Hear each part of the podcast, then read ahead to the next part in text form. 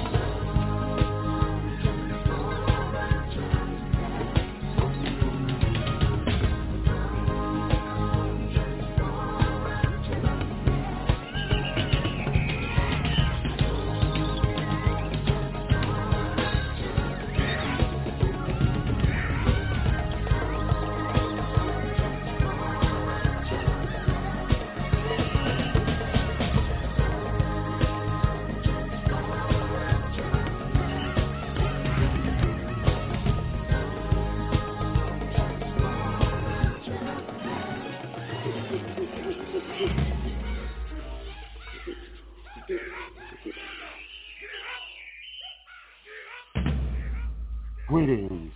This is Abayomi Azikiwe, and welcome back to another edition of the Pan-African Journal. The Pan-African Journal is an audio news magazine. It's brought to you here on a weekly basis. Uh, I am your host, uh, Azikiwe. Today is Friday, uh, August the 18th, uh, 2023. Uh, we're broadcasting live from our studios in downtown Detroit. I'd like to thank all of our listeners for tuning in uh, once again to yet another edition of uh, the Pan-African Journal. Later on in our program, we'll be bringing you our regular Pan-African Newswire reports with dispatches on the continuing threats by the Economic Community of West African States, uh, ECOWAS, to militarily intervene in Niger at the aegis of the United States, France, and other NATO states. The International Monetary Fund has endorsed Kenya's lifting of fuel subsidies, which have triggered inflation inside the East African country. The Southern African Development Community, SADC, may send troops to the Democratic Republic of Congo as part of a peacekeeping force, and United Nations troops are, saying, uh, are set to withdraw its soldiers from West African state of Mali. In the second hour, uh, we'll be uh, covering in detail uh, developments in the West African state of Niger. Finally, uh, we're going to continue our month-long commemoration of Black August, the struggle against enslavement, colonialism, neo-colonialism, and imperialism, featuring uh, the history of the so-called Black Seminole Wars of the Southeast during the early and mid-19th century. These and other features will be brought to you during the course of our program. Stay tuned. Uh, we'll take our music interlude in the West African state of Niger uh, with the all-women's band, Les Filles de Illighadad. Uh, this is from the album entitled Eghass Malan.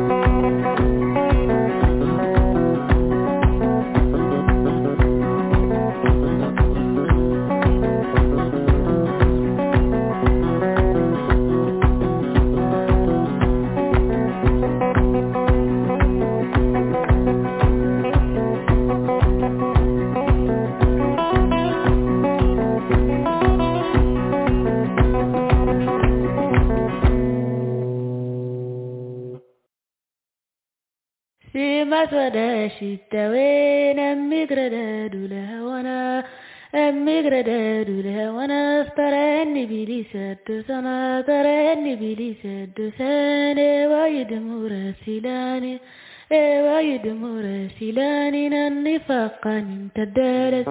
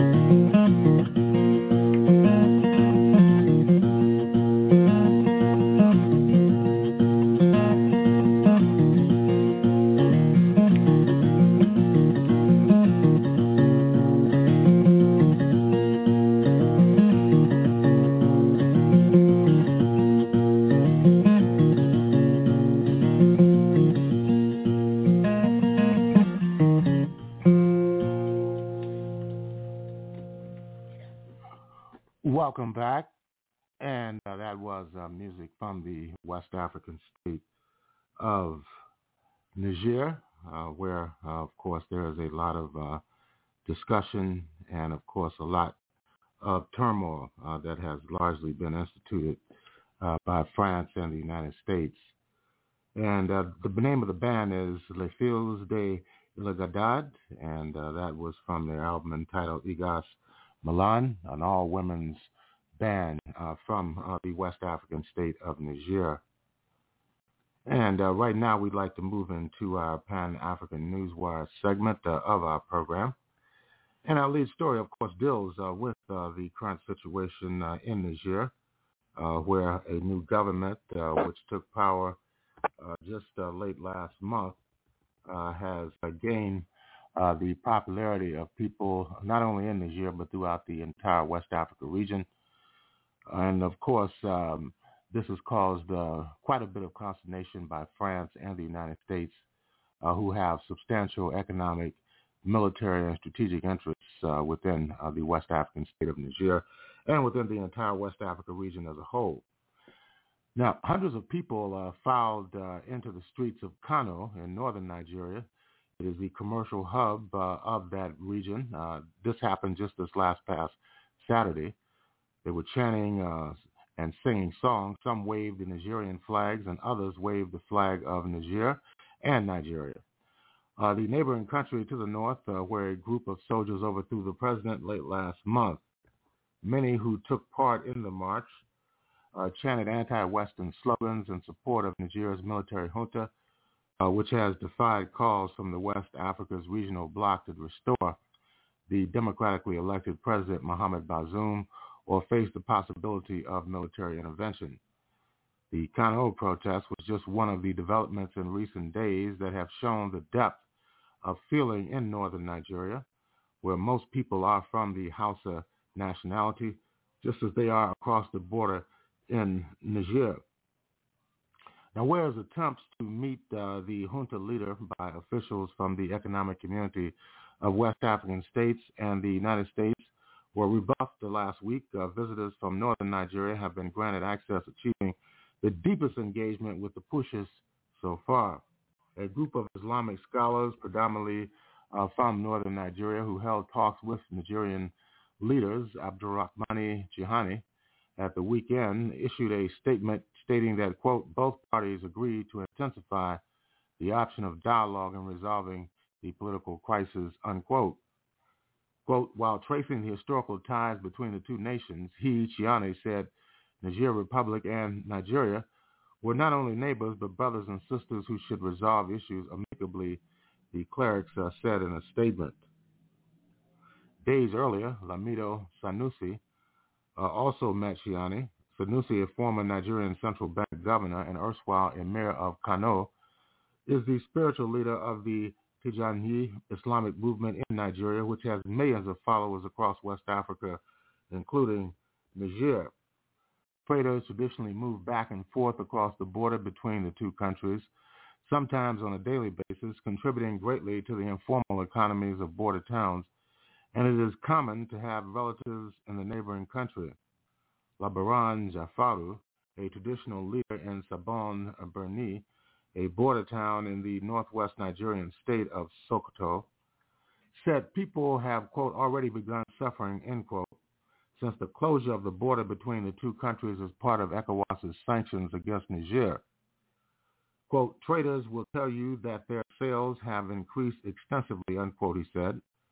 He went on to say that, quote, hundreds of trucks are trapped in the borders with uh, perishable crops such as onions decaying as entry into either of the two countries has been banned, unquote. Northern Nigeria's Hausa people have deep cultural, linguistic, religious, and economic ties with their Hausa brethren in Niger that go back centuries. Further than the border created by colonialists that divides uh, the two countries, those ties are important, and as the delegation of Muslim clerics and Sanusi illustrated, they could be inviolable in resolving the impasse that has followed Niger's coup and the threat of military force. The strength uh, uh, feeling uh, felt in the north is likely to affect any calculations made by Nigeria's President Bola Tinubu, who, as ECOWAS chairman, was the driving force behind the bloc's ultimatum for the junta to restore Bazoum or face the possibility of military action. The anger in the streets of Kano could spread to other parts of northern Nigeria. Seven of the country's 36 states border Niger. The threat of anger spreading is particularly high at a time of growing frustration at the skyrocketing cost of living after Tinubu scrapped the country's popular petrol subsidy. Against this backdrop, the use of military force would be particularly unpopular, particularly since it would be financially costly due to Nigeria's being the biggest funder of the Economic Community of West African States, ECOWAS. Nigeria's military is already stretched, contending with the security problems Tinubu, who took office at the end of May, inherited. Those challenges range from the Islamic insurgency in the northeast to kidnap for ransom by so-called bandits in the northwest and violent secessionists in the southeast. Nigeria's army, which is traditionally dominated by Hausas, will not want to fight people with whom they share strong cultural ties. Northern Nigeria threatens to create a headache for Tinubu, who, as the biggest benefactor of troops and funds to ECOWAS, will be a key player in the next steps taken by ECOWAS. But figures from that part of the country could also play a crucial role in finding a democratic solution and a diplomatic solution. And you can read more on the current situation in Niger over the Pan-African Newswire. In other news, in East Africa, the International Monetary Fund has thrown its weight behind President William Ruto's fresh plan to stabilize fuel prices through the resources accumulated in the Petroleum Development Levy, the PDL fund, amid divergent views on whether the government's latest action was tantamount to a subsidy. IMF, which propagates policies considered to be unpopular with the masses, such as taxation of fuel, increasing of interest rates and removal of government subsidies on fuel in exchange for financing, said the latest action by the government to cushion consumers from high-level uh, fuel prices through the PDL is not a breach of Kenya's commitment under the IMF-supported program. Quote, as long as the action taken by the government is financed by the resources accumulated in the Petroleum Development Fund, the action does not lead to a breach of the government's commitments under the IMF-supported program. Selim Cakir, IMF's resident representative in Kenya, told the East African newspaper in an email response uh, just two days ago. In its latest monthly fuel report, August 15th through September 14th, the state curbed further increases in fuel prices by opting to compensate oil marketers with the price differential amounting to 7.33 uh, Kenyan shillings or 0.05 per liter petrol, uh, 3.5 Kenyan shillings uh, equal to 0.02 of U.S. currency per liter of, the, of diesel and 5.7 shillings or 0.04 per liter of kerosene. Uh, President Ruto clarified that this action is not a, quote, subsidy, unquote, but purely a fuel stabilization mechanism through the PDL fund that is financed by motorists at the height rate of Kenyan shillings 5.4 or some 3 cents per liter of fuel. And you're listening to uh, the Pan-African Newswire segment uh, of uh, the Pan-African Journal. I am your host, uh, Abayomi Azikiwe. And uh, in the West African state of Mali, uh, the United Nations has been asked to leave the country, along uh, with French military forces, which have formally exited the West African state, which was a former colony of Paris. The United States has lamented worsening violence in Mali as the UN Multidimensional Integrated Stabilization Mission, known as MINUSMA, begins its withdrawal earlier than scheduled. The United Nations mission is withdrawing from the restive West African nation on the request of the military-led transitional government, which accused it of being part of over a decade-long conflict that has created one of the largest humanitarian crises in the world. In a statement on August the 13th, MINUSMA announced that three of its soldiers were wounded when they came under fire twice as they departed a major base in the town of Ber in the north of the country. At the same time, the Malian army said six of its soldiers died and 24 alleged terrorist fighters killed in a skirmish in the area. And uh, finally, uh, in regard uh, to developments uh, surrounding the Southern African Development uh, Community, Southern African Development Community leaders just two days ago agreed to deploy troops to the Democratic Republic of Congo, the DRC, and extended the bloc's military mission in Mozambique in a move they said is meant to bring peace to the region. The resolutions uh, were made after the 43rd Ordinary Summit of the Southern African Development Community Heads of State and Government, the highest organ of the Southern African Bloc. Now, in in regard uh, to this situation, the decision means member states of the bloc could deploy a new mission to the Democratic Republic of Congo, making it three the number of foreign military missions in the eastern part of the country where hundreds of armed groups roam. The two others, the United Nations Stabilization Mission in Congo, MONUSCO, and the East African Community Regional Force, the EACRF, have operated controversially, sometimes accused of being lethargic and facing angry civilians in protest. This week, the United Nations Secretary General Antonio Guterres announced MONUSCO will hasten their withdrawal, citing a hostile public opinion about the 15,000 troop mission. MONUSCO is supposed to leave, the, leave completely by the end of next year, state, starting uh, this coming December. EACRF, on its part, has its mandate until September this year and could be forced out if Kinshasa refuses to extend the status of force agreement, which is the country permission to allow the troops from the East African community to deploy EACRF was deployed in November last year and had its initial agreement extended by six months in March. With that, we're going to conclude uh, the Pan-African Newswire segment of the Pan-African Journal. In closing uh, this segment of our program, we would like to remind all of our listeners that the Pan-African Newswire is an international electronic press service. It is designed to foster intelligent discussions on the affairs of African people throughout the continent and the world.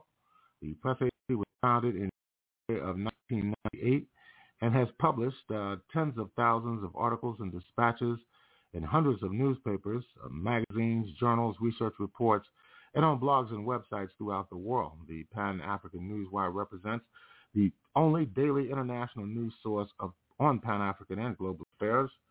If you'd like to log on to the Pan-African Newswire uh, so you can stay abreast of some of the most pressing and burning issues of the day, uh, just go to our website, and that is at panafricannews.blogspot.com. That's panafricannews.blogspot.com. And if you'd like to have access to today's Pan-African Journal, worldwide radio broadcast for Saturday, uh, August uh, the, for Friday, August the 17th, uh, all you need to do is go to our website at the Pan African Radio Network, and that's at blogtalkradio.com forward slash Pan African Journal. That's blogtalkradio.com forward slash Pan African Journal. We'll take a break. We'll be back with more of our program for this week.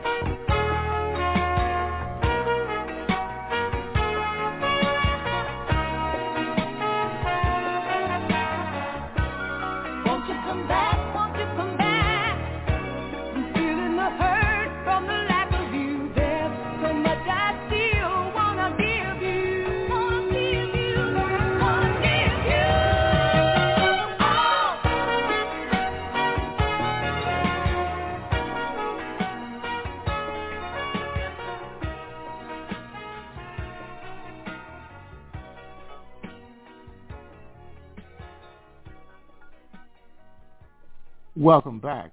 And uh, that was uh, the lovely voices and music of the Pointer Sisters uh, from their track entitled Love Too Good to Last. And you're listening to the Pan-African Journal worldwide radio broadcast uh, for uh, this Friday, uh, August the 18th, 2023. And we're broadcasting live from our studios in downtown Detroit. We'd like to thank all of our listeners for tuning in once again to yet another edition of the Pan-African Journal worldwide radio broadcast. And if you read the Pan-African Newswire, uh, there's a considerable amount of uh, news information uh, on the current uh, geopolitical uh, crisis in West Africa, focusing on the Niger Republic. It has impacted not only uh, developments in Niger, but throughout the entire Sahel and West Africa region. in Ghana, uh, which is also a member of the Economic Community of West African States. Uh, opposition uh, analyst and socialist and economist Kwesi Pratt Jr. gave his commentary on the current situation in Niger and the threats by ECOWAS at the aegis of the Western imperialist countries fueling the crisis in West Africa. Let's listen in.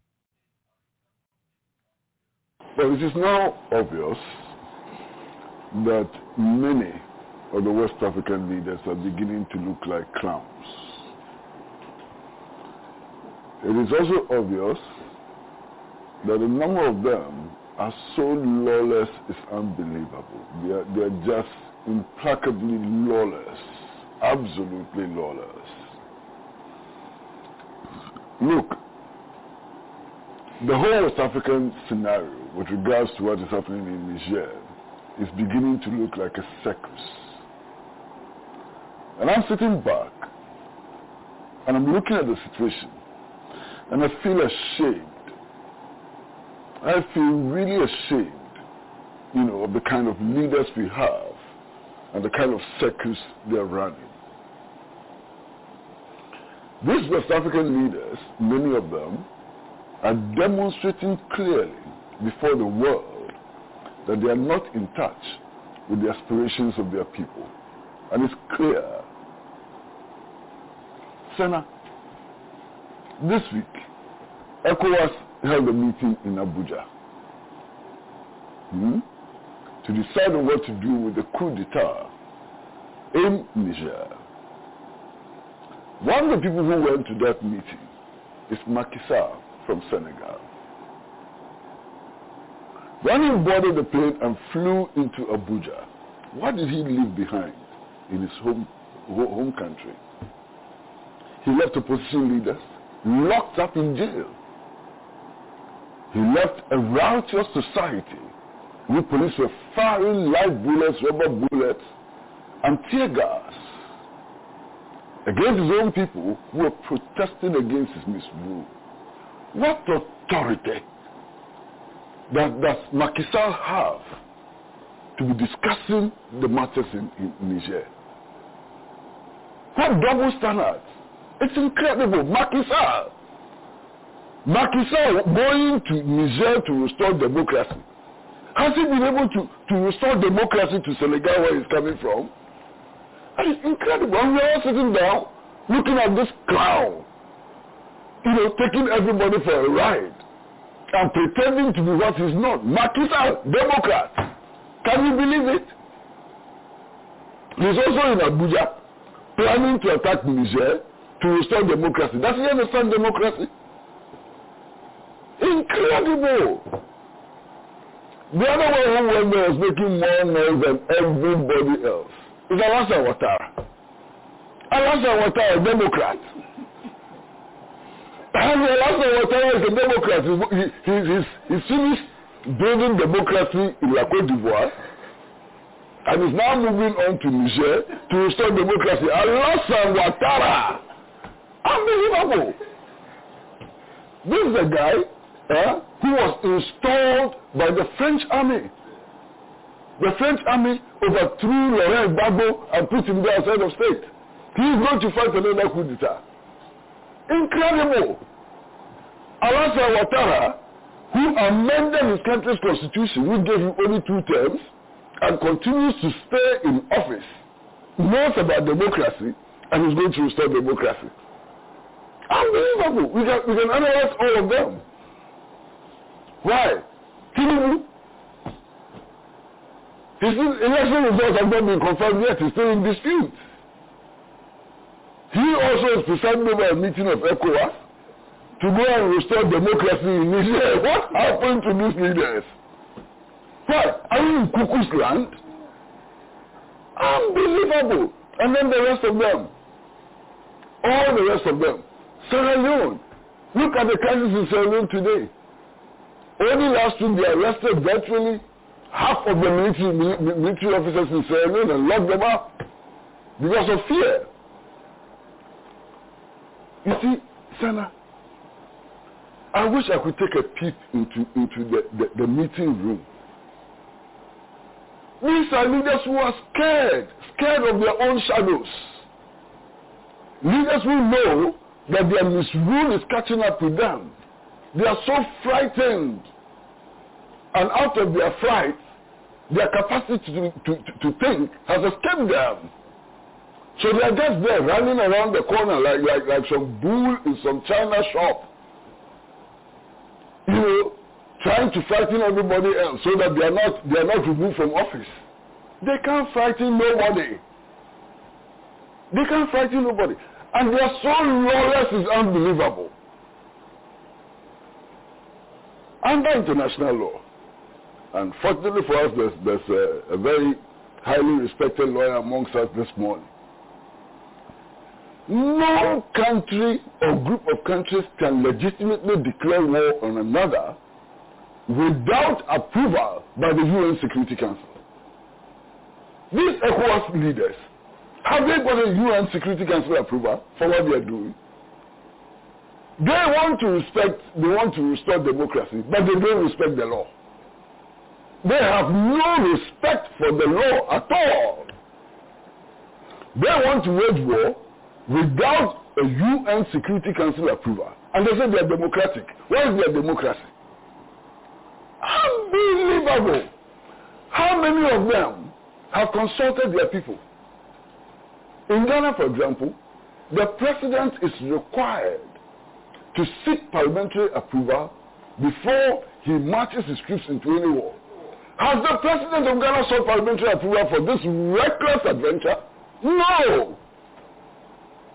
Tinubu, who tell the meeting, he went to the Nigerian parliament to seek approval. They said, no, we ain't going nowhere.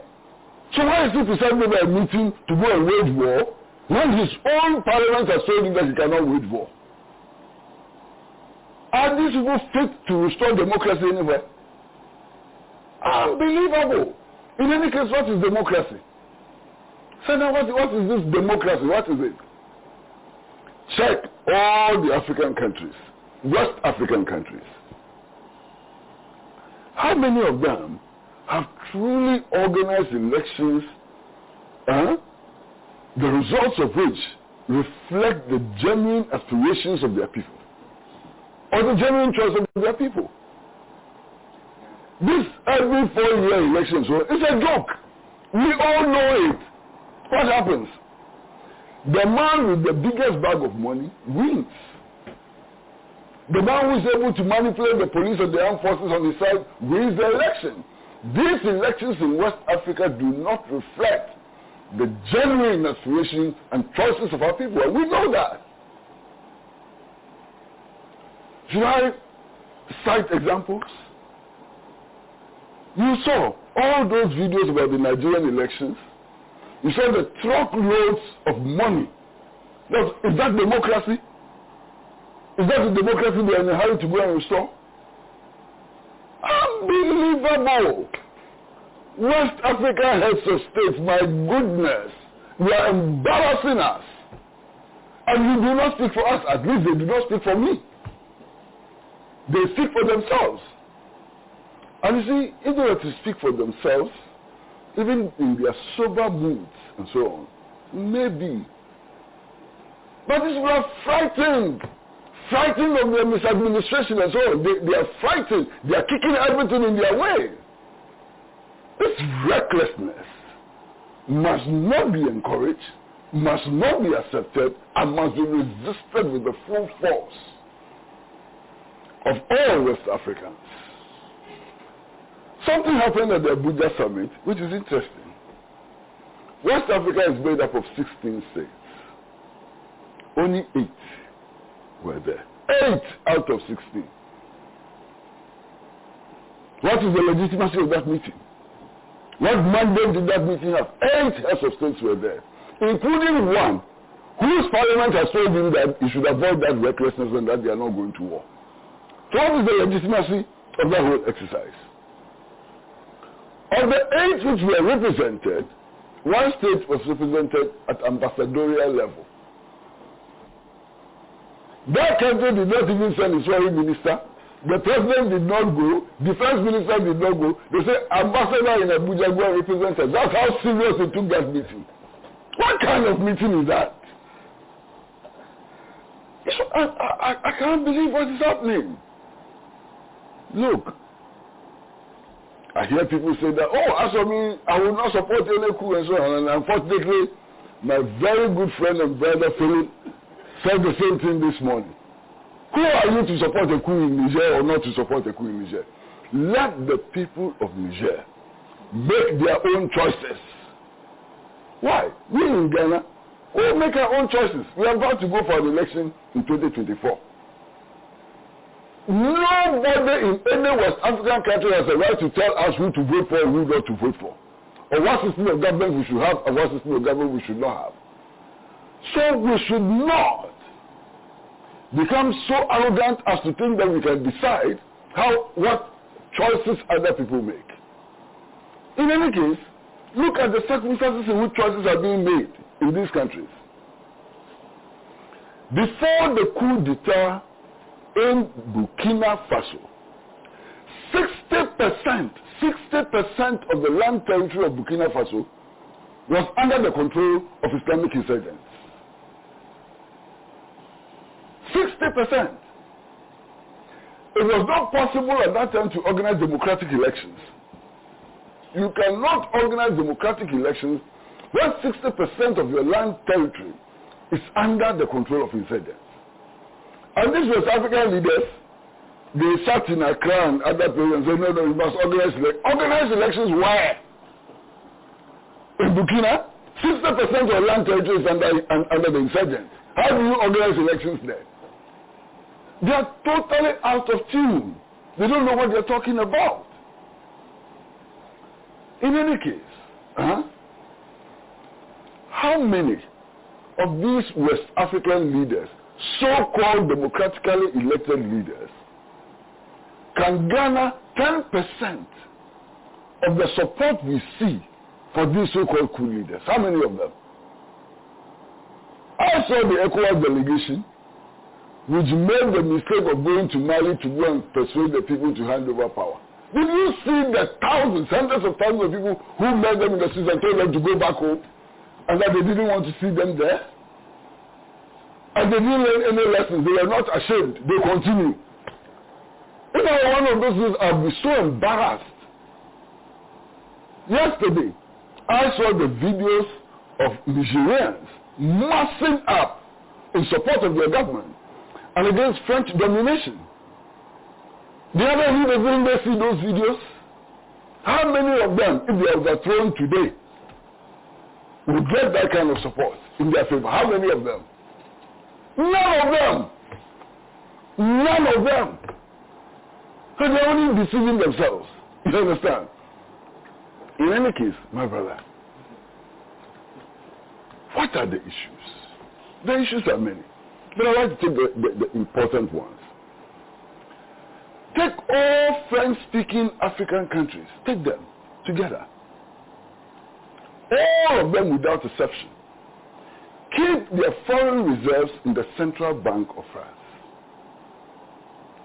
As a result, these French-speaking African countries borrow their own money and they pay interest on their own money.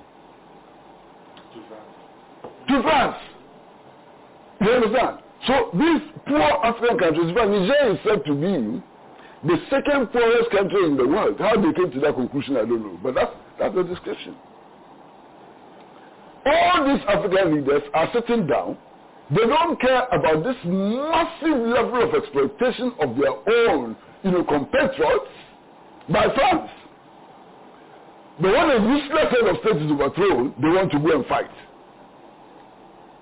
Look, until recently, the presidential palace in La, in, in La Côte d'Ivoire, in Abidjan, was owned by France.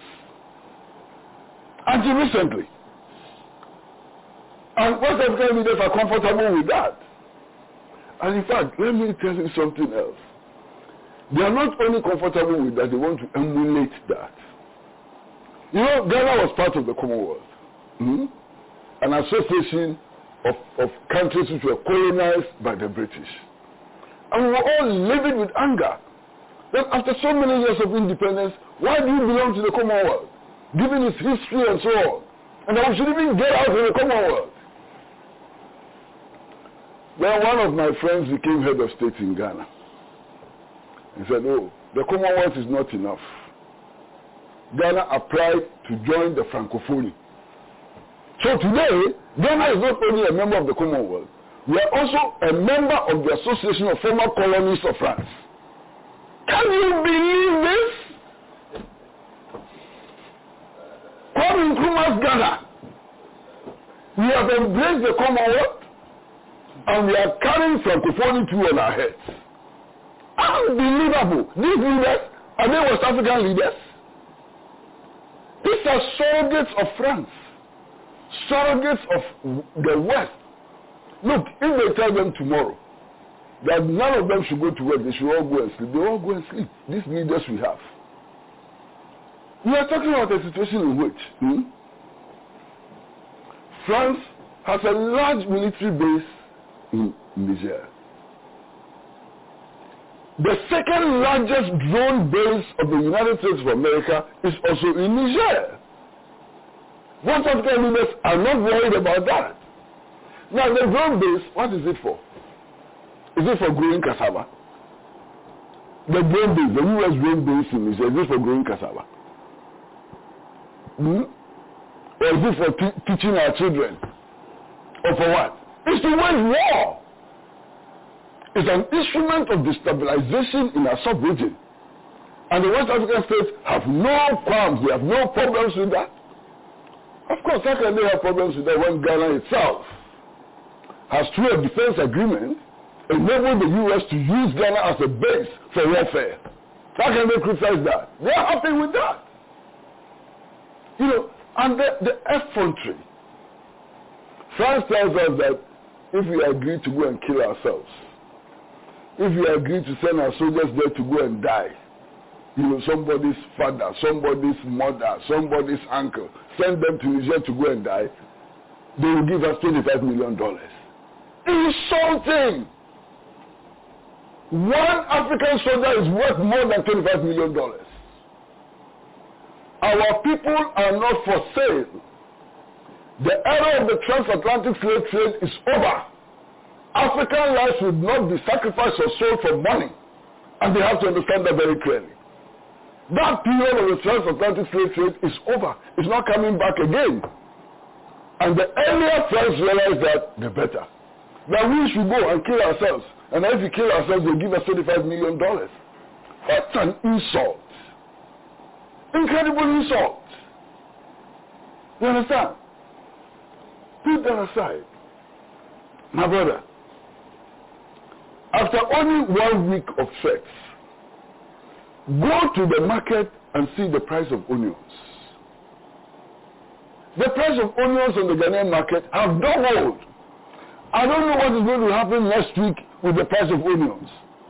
And it will not just be onions, it will affect everything else.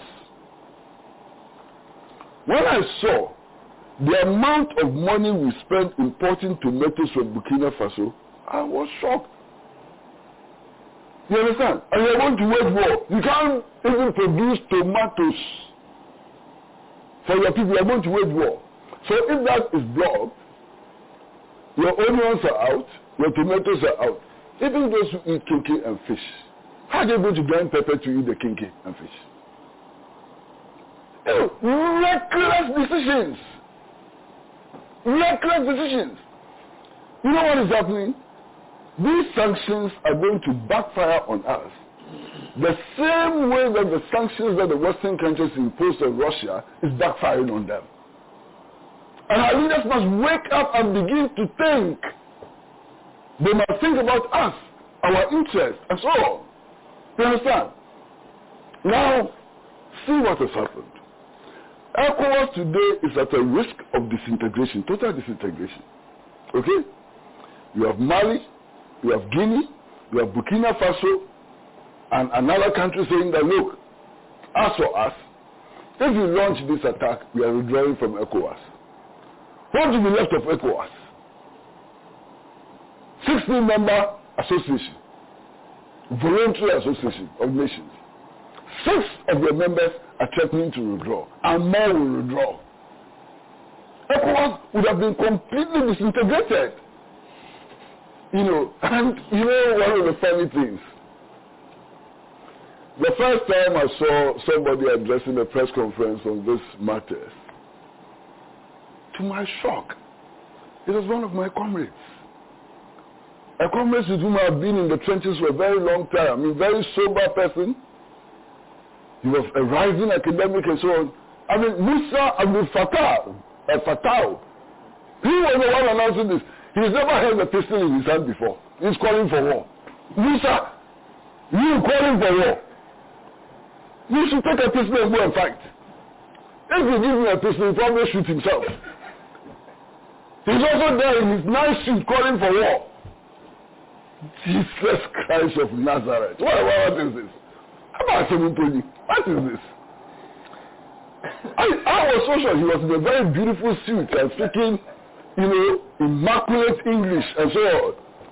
I mean, my friend, war is not the Queen's English. It's not your ability to speak the Queen's English. You must hold the weapon. I mean, if I give you a pistol today, you shoot yourself. And look, let nobody take our soldiers for granted. Our soldiers are human beings like us. They have responsibilities like us and so on. Our soldiers, they are not suicidal. Our soldiers don't want to go and die in any foolish war. Ghanaian soldiers will not die in any foolish war. Especially to say a useless president like the one who has been overthrown in, in, in, in Niger. So those who are planning against the Ghanaian constitution, against Ghanaian law and international law, to send Ghanaian soldiers to go and die foolish death, they must think again. Because the soldiers will not die foolish death. And I can say that on authority. No Ghanaian soldier is willing to go there and die foolishly for some president he doesn't know. So they should be careful. Because this thing can backfire on us. And it's happened many times. Many, many, many times. We've seen that in history, and I can give you the historical examples of soldiers being moved into useless wars and coming back to lead rebellions against those who facilitated their death. Look, I'll mention one. You know that our independence struggle was spearheaded by ex-servicemen who fought in Burma and so on. Why did those ex-servicemen become leaders of the independence movement, Sergeant Adjetey, Corporal Attipoe, and so on? The war taught them important lessons about how useless the British administration was and how they were being exploited. So those who want to push our soldiers into war must learn the lessons of our history it is a very dangerous move. Then, Senna, look at the state of the Ghanaian economy. Look at the state of the Ghanaian economy. Prices of food have shot up by 300% in less than two years. Electricity tariffs are being increased by half. The price of petroleum products don't go there at all. Now we say that we need to raise taxes to the extent that sanitary parts of women are even categorized as, as luxury goods. We are taxing sanitary parts, sanitary parts for women uh, in order to make money. And then you make all of this money and then you put it in a war machine to go and restore the president of Niger. Me, as you pay more electricity tariffs, Hmm? I should any call I make, I should pay tax on it. If I make mobile money transfer, I pay tax on it. And I do all this just to go and finance some useless, absolutely useless war to restore President, what is his name, Bazoum or somebody. What do you take the people of Ghana for? That they make all these sacrifices just for you to go and restore some president. And you say what? Democracy. Was there democracy in, in Niger? And then, another important part. We are talking democracy and how to restore it as well. What is the value of that democracy? That democracy is valueless, absolutely valueless, if it does not deliver on its end goals. Democracy must eh, extend people's access to social services. Democracy must improve the standard of living of our people. Democracy must lead to improvement in national infrastructure. That is how democracy becomes value. Democracy becomes a sing song for the elite, which has no relevance to uplifting the living standards of our people, is useless democracy. It is not worth pursuing. And we must, we must make that point quite clear. The only democracy which is worth pursuing is democracy which is transformative. Democracy which changes the lives of our people. Democracy which makes it possible for people to eat at least one square meal a day. Not the kind of democracy which moves the price of cake from one city to five cities in two years. That's not the kind of democracy people would uphold. And then the other day I heard some very top government official in Ghana saying that, oh, as for Ghana soldiers, they would never stage a coup d'etat because they are professional and disciplined. All these military officers, what oath did they take? The oath which was administered to all these military officers. It was to uphold the territorial integrity of Ghana, to defend the constitution of Ghana and so on. So if we do not uphold the territorial integrity of Ghana, do not uphold the tenets of our constitution and so on, they will live by the oath which we administered to them.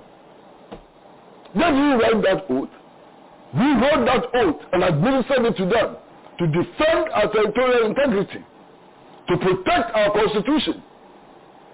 After administering that oath to our soldiers, we should do the things which enables them to protect us, to protect our constitution, and to defend our territorial integrity.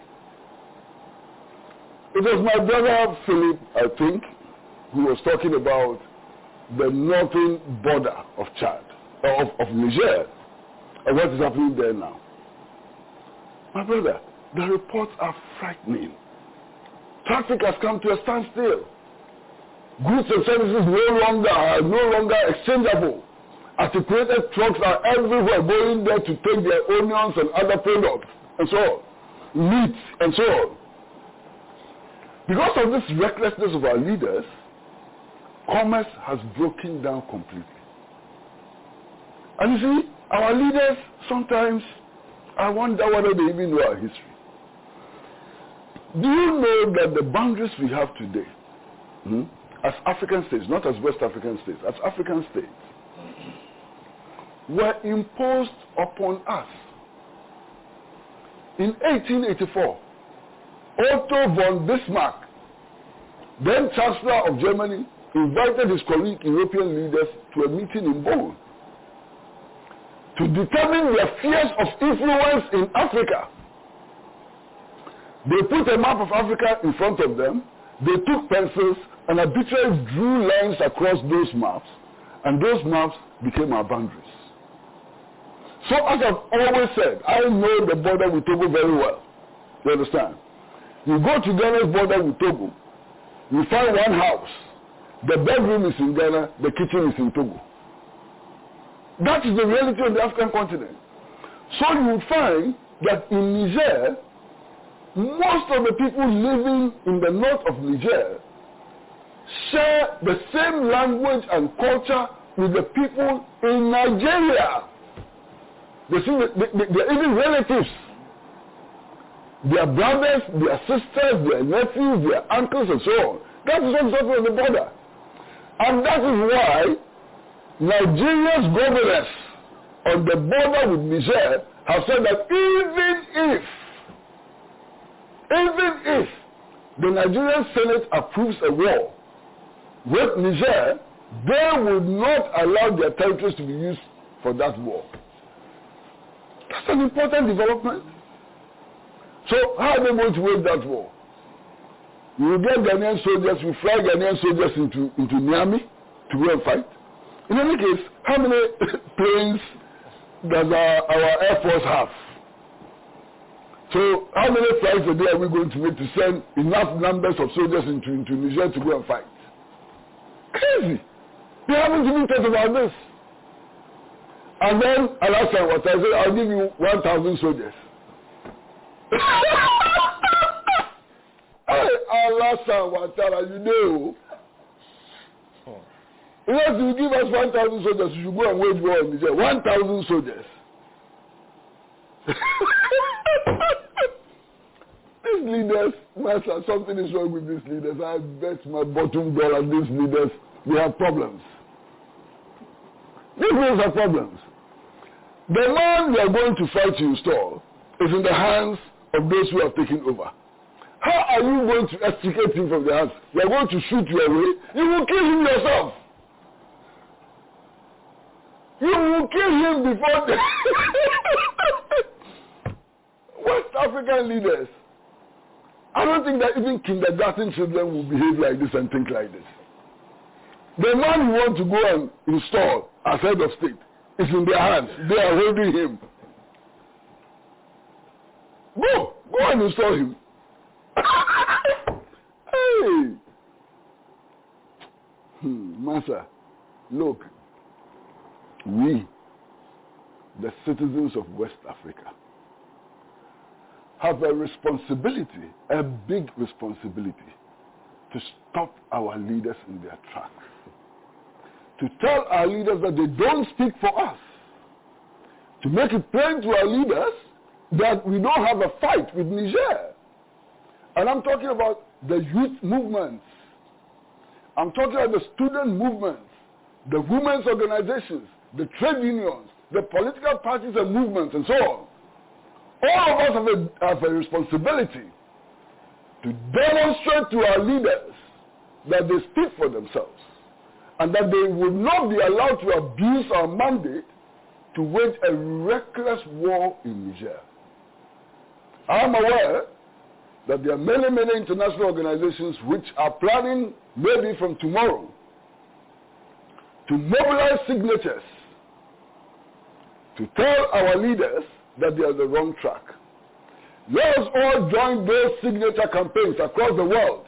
Let's mobilize millions of people, millions and millions of people across the world to send this message loud and clear to our leaders that we are not part of their recklessness. And that we have no intention of killing anybody from Niger. They haven't committed any crime. They haven't done anything against us. We will not kill them.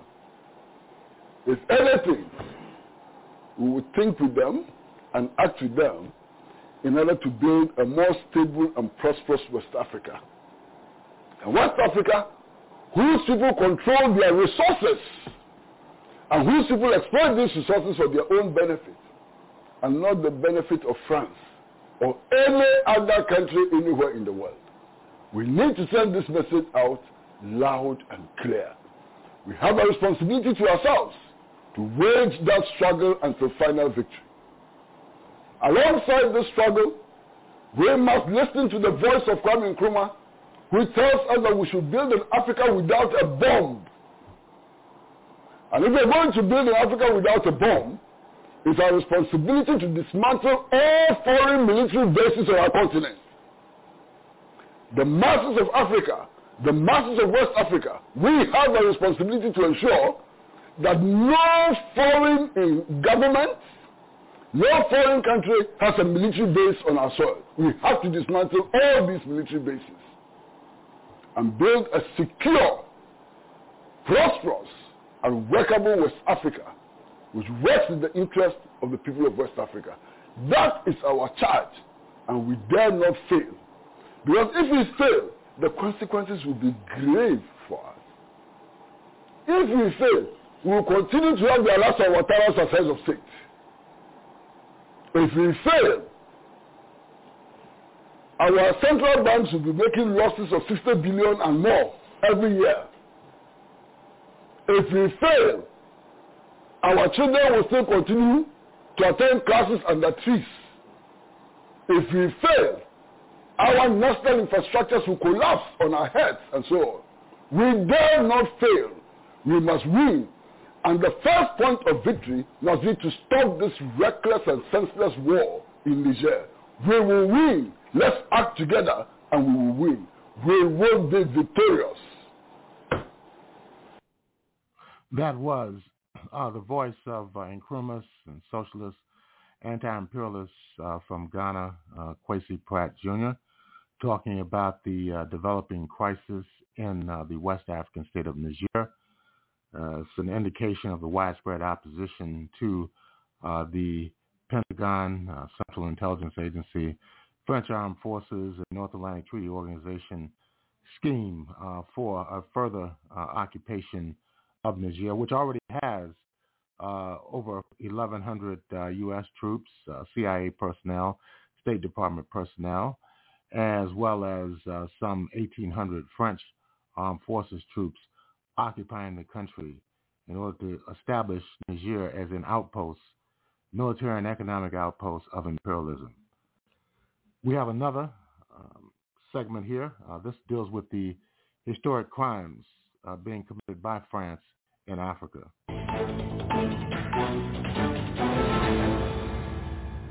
The 14th Emir of Kano and leader of the Tijaniya movement in Africa, Muhammadu Sanusi, has met with the leaders of the military junta in Niger Republic. Now, the surprise meeting comes after the military junta had aborted a meeting with representatives of the African Union, the Economic Community of West African States, and a top U.S. diplomat. Last week, a delegation of ECOWAS who stormed the presidential palace in Niamey and met with both the coup leaders after President Mohamed Bazoum, immediate former president, could not broker peace as the military junta failed to grant audience to the delegation. However, Sanusi, whose Tijaniya sect has a large following in Nigeria, met with the military leadership. Their meeting comes 24 hours after the ECOWAS led by President Bola Tinubu imposed more sanctions on the military rulers. Well, for more on this, I'm joined live in the studio by Ibrahim Zain Konji, a Chadian social political activist, and very much apprised of what's happening on the ground in the Niger Republic. Good to see you and thanks for your time. Thanks for having me. Uh, let's start off by uh, looking at first the first cause which many Africans would like to understand, especially in other uh, countries where military uh, uh, have taken over. Now, what's the immediate cause? What do you think is the immediate cause of this military takeover? Because now we see that some citizens uh, seem to be uh, rejoicing over the takeover. Uh, great. Regarding that coup of 26th uh, of last month, actually there were two episodes. Two episodes? Yes, please, on that coup. The earlier one, the coup was led by former chief of uh, presidential guard, Abdourahamane Omar Tchiani. He started 5 o'clock or 5 a.m. Uh, took the president uh, hostage and then asked him to resign in order for him to take over. Actually, he did not have any valid reason by then. It was just personal misunderstanding. The man is about to go and he wanted to retire him in form of retaliation. So around 11 in the morning. Let, let me get this. It was time for Abdourahamane Tchiani to leave the army to, re, to retire. Yes, please. So he attempted the coup by 5 a.m. So around 11, military came in and uh, Guard National, what they call uh, National Guards, also another paramilitary unit, a very strong force actually, it's parallel to the military. So they come and siege surrounded the presidency. And they asked Abdourahamane Omar Tchiani to release the president or we are going to attack. Because his own men already closed the doors and the windows or do, um, uh, roads to the presidency. So from there, things got normal around 11. Later in the afternoon, communication within the military senior officers took place. Finally, they agreed on to continue with the coup. There were some many differences and misunderstanding between some of the military junta and Abdourahamane Omar Tchiani earlier before 26th of the last month. So they had an agreement, was consensus. Around 11 in the night, they released the coup bulletin from the national TV. Actually, by then they all came together, they made their concessions, and they gave a name, National Council for Protection of Our Homelands. So all the military units, they came and accepted and supported the military coup.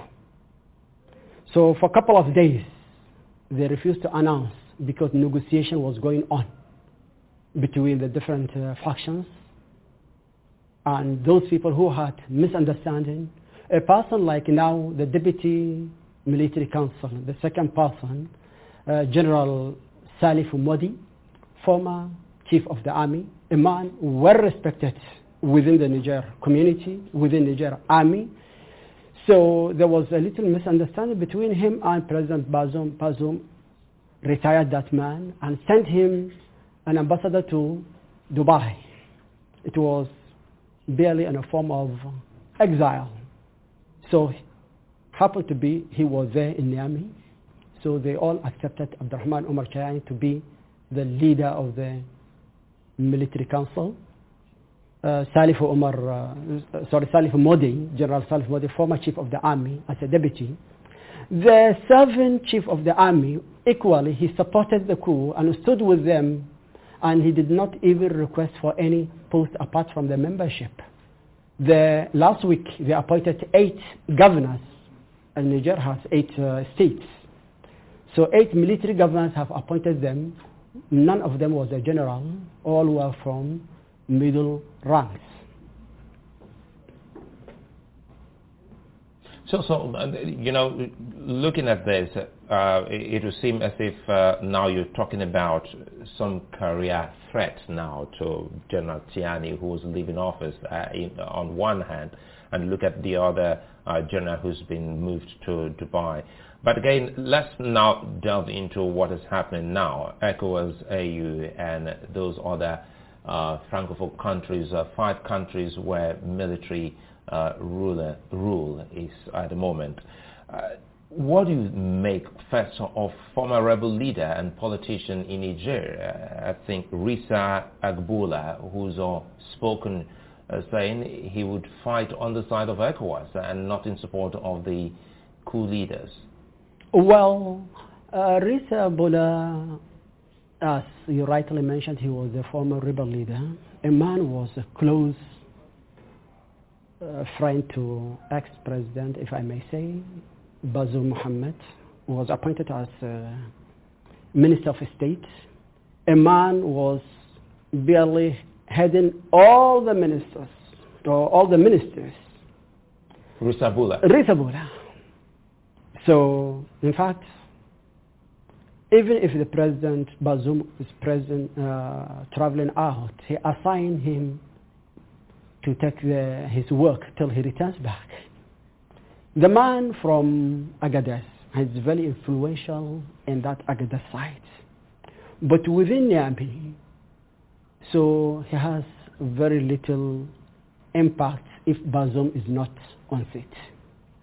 So that threat may not uh, have much difference, if you ask me.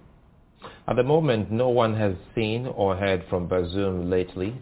a few of these uh, uh, emissaries uh, trying to speak to the coup leaders have uh, not been able to speak uh, through Bazoum, making people wonder if Bazoum is okay. Well, Bazoum had appeared on the screen when Chadian uh, President uh, Mohamed Idris Deby Itno, by the time he landed in Niamey, he met the leader of the junta, Abdourahamane Umar Tchiani, and the second in, com- in command, Salif Mody, and the ex-president, uh, former president uh, Mahamadou Issoufou, and with Bazoum as well. He met with all of them. So if we're fair enough with the military agenda, this one goes to the military agenda's, agenda's credit. This is the first ever a president in francophone country have been ousted by the military coup looters safe and sound. He's with his phone communicating with international agencies, with uh, dignitaries, with uh, UN, with uh, American uh, uh, Foreign Secretary, with uh, African Union, freely to the extent is tweeting. So um, we are very much sure at this point he's safe and sound. National Council for the protection of our homeland. That's what they call the government in place in Niger at the moment. What protection are they talking about? Well, in Niger, before the coup, the situation, socio-economical situation in Niger was not sound. Things were actually deteriorating drastically. And so many people, or let me say generally the Niger community, the nation had so many grievances. Out of that, the insecurity, and unfortunately Niger among the very few countries from different regions, insecurity is boiling.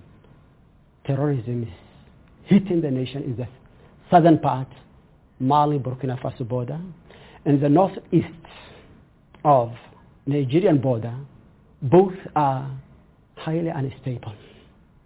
And there's no tangible and visible impact from the government side to settle those problems. So discontent was there massive, to massive extent. But I tend to think the protection, what they are talking about, to free the country from the co- control of France.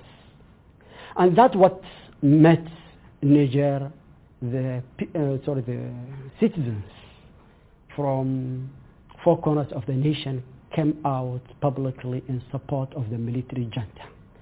Not because of they want the military regime, no. The aim they came on board to liberate the country from the control of France. And I tend to think from there where they gotten that name. So you think this is liberation? That's what Niger people are perceiving as for now.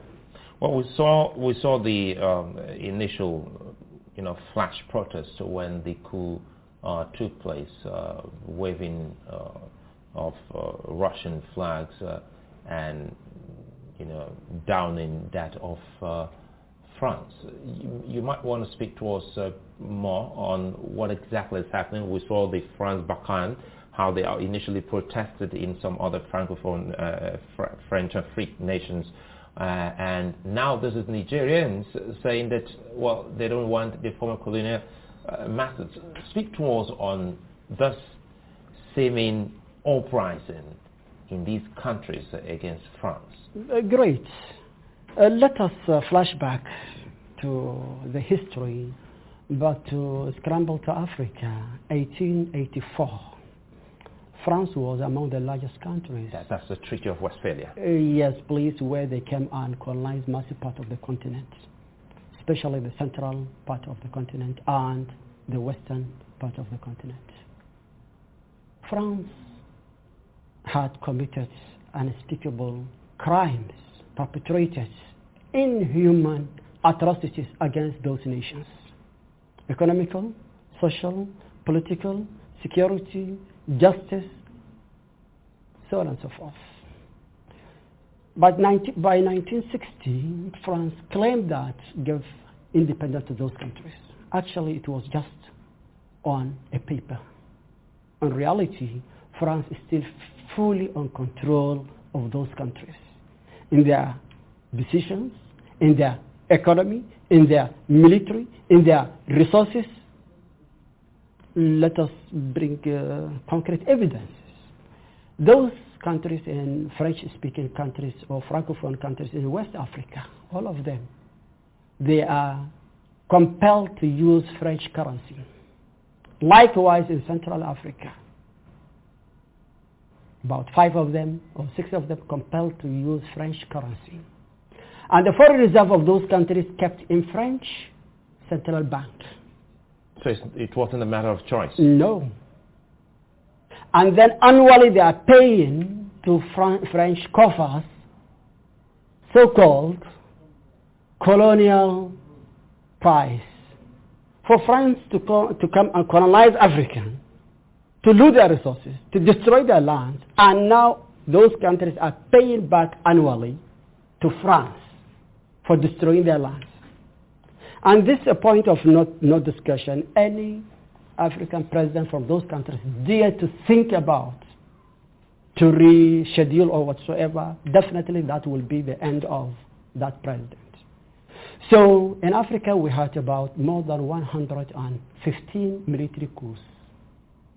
More than 90% of them are in French-speaking countries.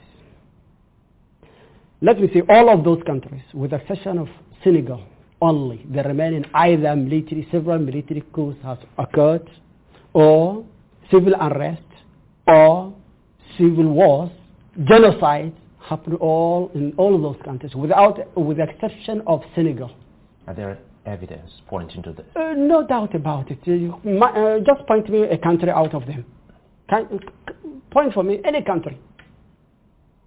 Those French speaking. I will tell you the, uh, what uh, French intelligence services had perpetrated of crimes in Rwanda, in Central Africa, in uh, Congo, in DRC, in Chad, in Niger, in Burkina Faso, in Mali, in Cameroon, in Togo. Togo, that little tiny country. The first coup in sub-Saharan Africa was in Togo, 1963. So it was brutal. And the president by then was killed brutally. Most of those coups were carried out by France when the president want to negotiate, definitely they will end up with bloody coups. And most were orchestrated in Paris and ordered those agents of France in Africa to perpetrate those crimes. You know, I assume without conceding that that's what it is. But again, they still also use the, uh, the natives, uh, the citizens of those countries. So how is it that the overwhelming majority are not aware of uh, this kind of incursion uh, by its former colonial masters to see that uh, uh the fight against being used for such usurpation of power? Thank you so much for this key question. In those French colonized countries, deliberately France has deprived those nations from their fundamental rights. People were disconnected from their rights. So only French agents, elements, where the elite had access to the authority. Education was sub-zero. In, in Niger, the first university was in 80s. Till 2000, they had only one university. In Mali, the first university was in 90s. Till today, they have a handful of universities in the whole nation. This is one of the largest countries in Africa. So, so tertiary institution had to be in France? They do not exist. Think about their infrastructure. Sub-zero. The institution, nothing. In Chad, we had the first university was uh, eight, uh, 78. Until today, there is no sound public university apart from University of N'Djamena. So at that stage, what do you expect? The nations are cut off from their own authority. Only few elites who have been trained and to serve France are there. retorting among themselves. And all are identical cases. So what's the place of the sub-regional bloc, ECOWAS, in all of this? We shouldn't forget ECOWAS is economical committee. It's not a military. It's not pure political. And let me be brutally honest. All, most of our African countries are not yet independent, whether French speaking or English speaking or, or Portuguese or Spanish. Um, most of them are still their final word comes from the colonial masters. So those our regional and continental institutions are receiving their directives directly from the colonial masters. So let me just point out one incident. We have one nationalistic, sound African lady, Professor Arikana, Zimbabwean professor. I salute to this great woman. She's an icon of African revolution. She's been speaking. She's been speaking. Very well. And we're supposed to in Africa, every leader to speak with her voice. But unfortunately, due to the reason most of us, most of us we know, they are afraid to come out. She was ambassador of AU ambassador to US. She come out on YouTube. Part of what I'm saying, she brought them. Within 24 hours, her appointment was terminated. An African ambassador in US criticizing French wrong policies against Africa, which are clear crystal crimes perpetrating France in all those African countries. With evidence, she brought them. What's the crime there? And the same France always chanting and making hell of noise that we have uh, freedom of expression and democracy and whatever, have been telling us, teaching us, preaching us. Is that the rule of democracy? Is that the freedom of expression? So those our institutions still they are getting massive pa- part of their fund from the colonial masters. The person who pays you definitely will order you. That's exactly what is happening. Unfortunately, ECOWAS meeting on 30th of last month, on Sunday, to me it was an embarrassing. Let me take the channel, uh, the chain of the events. The coup was on Wednesday, 26th of June. On Saturday, 29th, French Defense Council met on extraordinary meeting regarding the coup in Niger. Was the coup in Niger or in France? If it was in France, I don't know what the business of French Defense Council to call for extraordinary meeting. Now they met, they discussed. The moment they finished, they made their connection or communication. ECOWAS had summoned, summoned for the leaders to come to Abuja in less than 24 hours. Most of the African or West African members of the ECOWAS state president were in Russia, in St. Petersburg, having meeting with Putin. So those ones who were close to France, who have refused to go to Russia, they came to Abuja. And they brought, this was unprecedented. ECOWAS is a community of the neighboring countries. So, so are, are, you implying that that meeting was at the instance of France, the ECOWAS meeting that held in Abuja? Undoubtedly. If you ask me, that's my opinion. That's not the problem. The meeting took place and everything seems like was already made. In ECOWAS charter, ECOWAS is an economical development committee. There's no single article that states ECOWAS should intervene militarily in a member state. I salute Nigerian lawmakers, the great Nigerian Senate. They oppose it. The lawmakers could not violate the law. Yes, we should not support the military coup. We need the rule of law.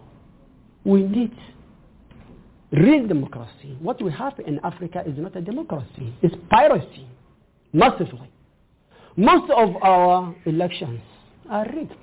So let's look at way forward. Uh, uh you know, Ibrahim, you've seen uh, Lamido Sanusi uh, meeting Tchiani, and uh, we also understand that uh, there's a large Tijaniya sector in the Niger Republic. Uh, he's been the only one who's uh, been so lucky to have a sit down with uh, Abdourahamane. So do you see an end to this, you know, political logjam in Niger? Well, for military junta accepting uh, Lamido Sanusi, less than 24 hours, another delegation came and was rejected. UN, AU, ECOWAS. The reason ECOWAS used actually aggressive manner in the first place provoked those military junta.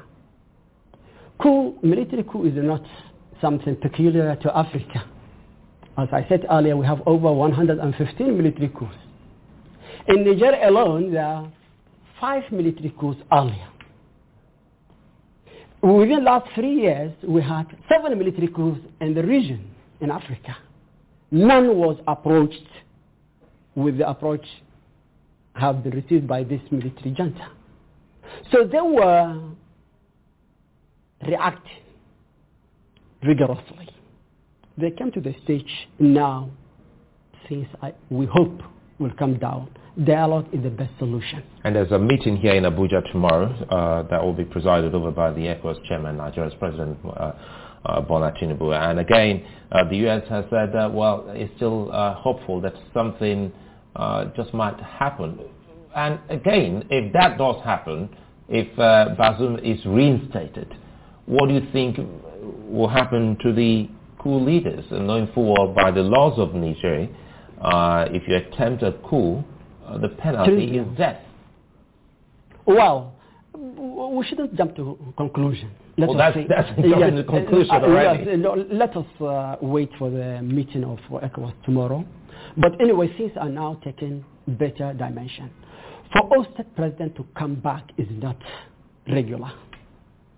Within 115 coups, military coups occurred in Africa, only one state president came back. That was Gabonese president, Léon Mba, back till 1964. He was ousted by military coup and brought back by special French special forces, intervened and brought him back to the office, remained till he died. Otherwise, we don't have any other case. So for Bazoum to come back is going to be, I don't think it will going to be so easy. But what we want, let us take the case of Mali, which happened just two years back, or three years maximum, or the one of uh, neighboring Burkina Faso. ECOWAS and the other mediators should give terms to the military junta let the rule of the constitution and the democracy should come back. For them to be transitional and with limited terms to organize free and fair election. One funny about it, in 2010 there was a military coup in Niger. And Fran- French government by then was supporting that military coup. Bazoum, the current president, sorry, the ex-president, he was a lawmaker. He was a parliamentarian. He was on the street chanting, shouting, supporting the military coup 2010. So now things have taken another dimension. Anyway, we hope for peace. This ultimatum, threatening, given uh, tough condition, military officials will never come with a solution. We, we are satisfied. Uh, our region became war zones. Speaking our, of war zones, let's close on that because just recently we saw uh, countries uh, going into war against itself, uh, Ethiopia and the Tigray people. Uh, that wasn't good, and that is why many Nigerians are saying, looking at the seven states that border Niger, should anything go on towards, then it should it, it will be likened to what has happened in Ethiopia and the Tigrayans. So what do you think will be the resolution? You say you don't want to jump into conclusion. This is not about conclusion. If if all else fails and is still pointing to military action, what will this mean for the ECOWAS region? Well, we pray should not be so. Military intervention, no foreign military intervention come with good result, apart from destruction. And now with the ultimatum, we have seen now ECOWAS itself in danger. Mali, Burkina Faso, Guinea, members, they declared any military intervention in Niger is a war declaration against them. And they promised will withdraw from ECOWAS. So it's not a joke. It's a very serious issue. So it's going to be the region of war in case it happens. Sorry, before I should forget, what France really wanted to bring back Bazoum through what France has done in Ivory Coast 2010 against Laurent Gbagbo. That's really what France wanted to do. But for French forces to come openly, definitely it will anger the continent and the world as well. For that, France wanted to use some agents here and there just to cover them, and the French forces, 1,500 mm, personnel are in Niger today, and over seven military bases are there. All French, sorry, uh, Niger airports are controlled by French army. And as you run away from France, uh, shouldn't you also be wary of running into the wide open arms of the Russians? Well, first of all, I'm against any occupation. We want to be free. And our destiny should be in our hands as African nations. To run from colonization and fall into another colonization definitely is not a solution. But a message to France and Co. Let them be ashamed of themselves. What will make it legal for them to come and intervene in Africa and will make a crime for Russia to be president? For what? Let us be objective. Anyway, Russia, Mali, Burkina Faso, the record for Russia, if Russia was not brought, or Wagner Group, definitely military intervention by French forces we have witnessed in Mali back. Because Africa is important, and that's why we gave this entire show to this issue about Niger. Ibrahim Zain Konji, I'd like to thank you for your time, and I do hope you come back again here on Arise Prime Time for us to have this conversation. Welcome back, and that was a discussion uh, on uh, the situation in Niger and the role of neighboring uh, Federal Republic of Nigeria in that whole crisis. We'll take a break. We'll be back uh, with our concluding segment on Black August.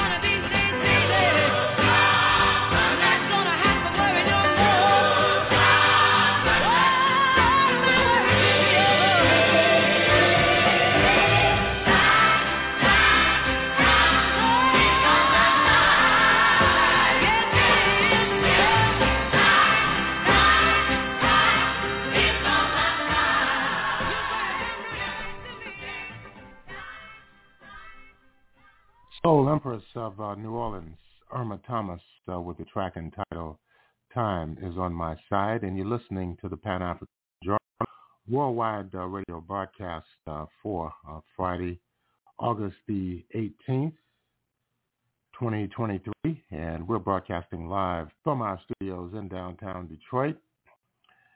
And if you'd like to have access to this program, just go to our website at the Pan African Radio Network. That's at blogtalkradio.com forward slash Pan African Journal. That's blogtalkradio.com forward slash Pan African Journal. Uh, right now, we want to move into our Black August segment, a month-long commemoration of the struggle of African people against enslavement, colonialism, neocolonialism, and imperialism. And this deals uh, with the 19th century struggle by Africans and indigenous people in the southeastern uh, region of the United States against the United States, uh, known popularly as the Seminole Wars. Let's listen in. This evening on The Rock Newman Show, the Black Seminoles of Florida participated in one of the most successful slave revolts in U.S. history. Historian Dr. Anthony Dixon has studied this group of Native Americans and blacks and joins us to share their struggles and determination and how they resisted the efforts of the U.S. military to keep them enslaved. Coming up right now on The Rock Newman Show.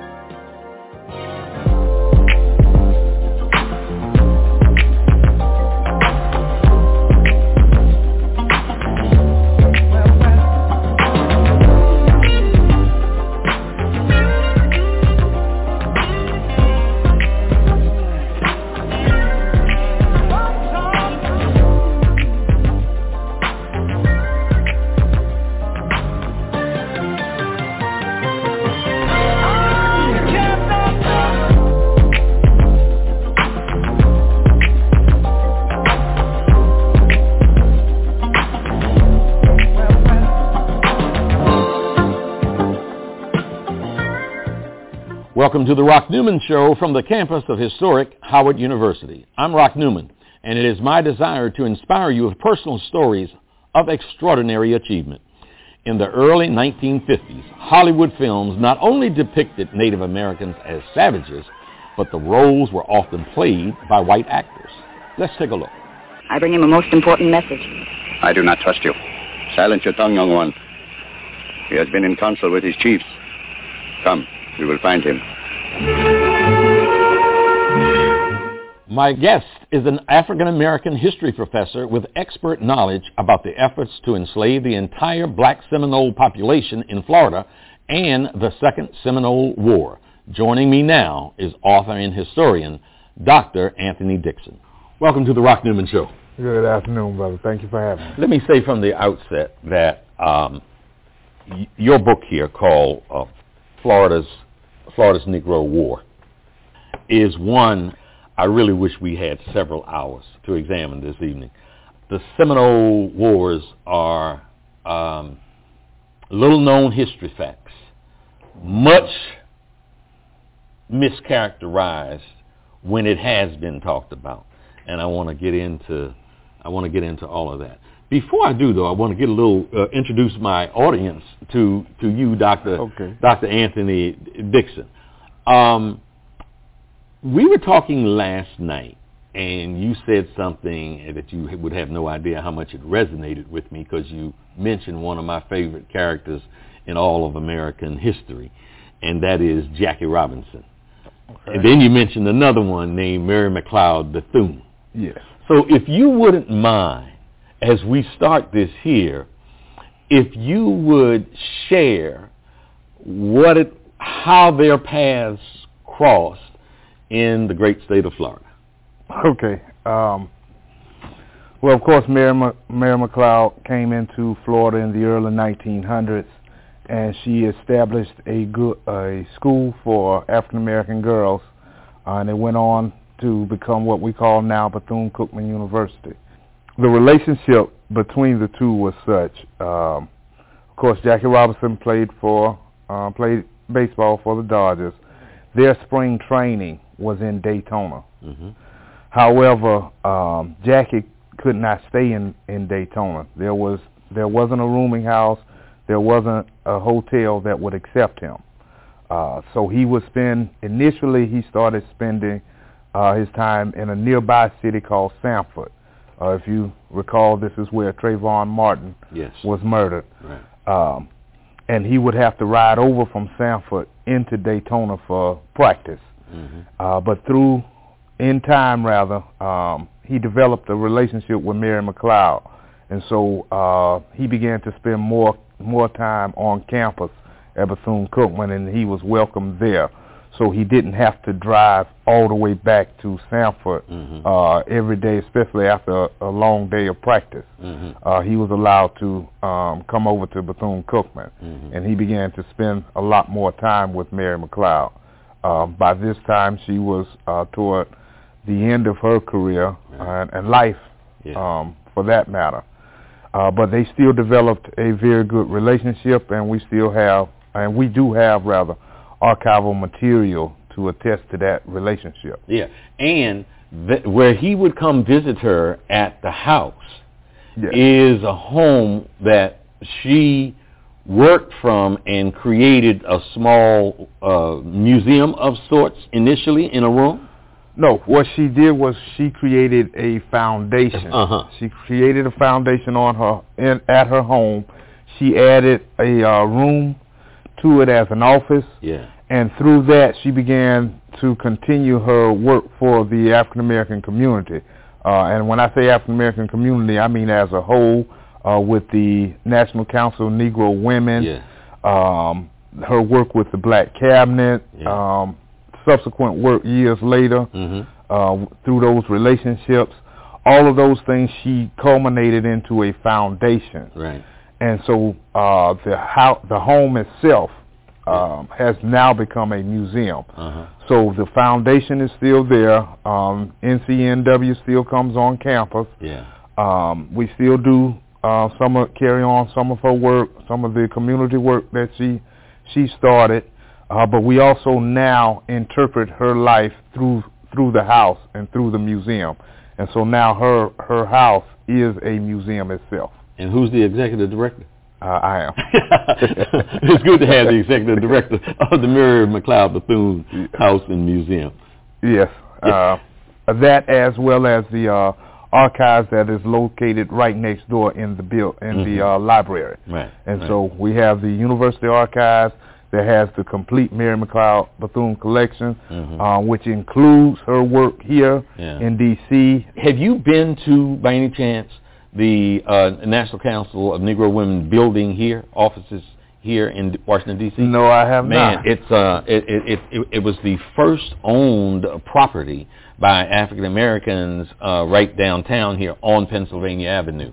Oh no, yeah, yeah. one, know. one of one of our giants, Dorothy Height, uh, headed up the uh, National Council of Negro Women for many years, and obviously was, uh, you know, worshipped uh, Mary McLeod Bethune and and carried on in a great tradition.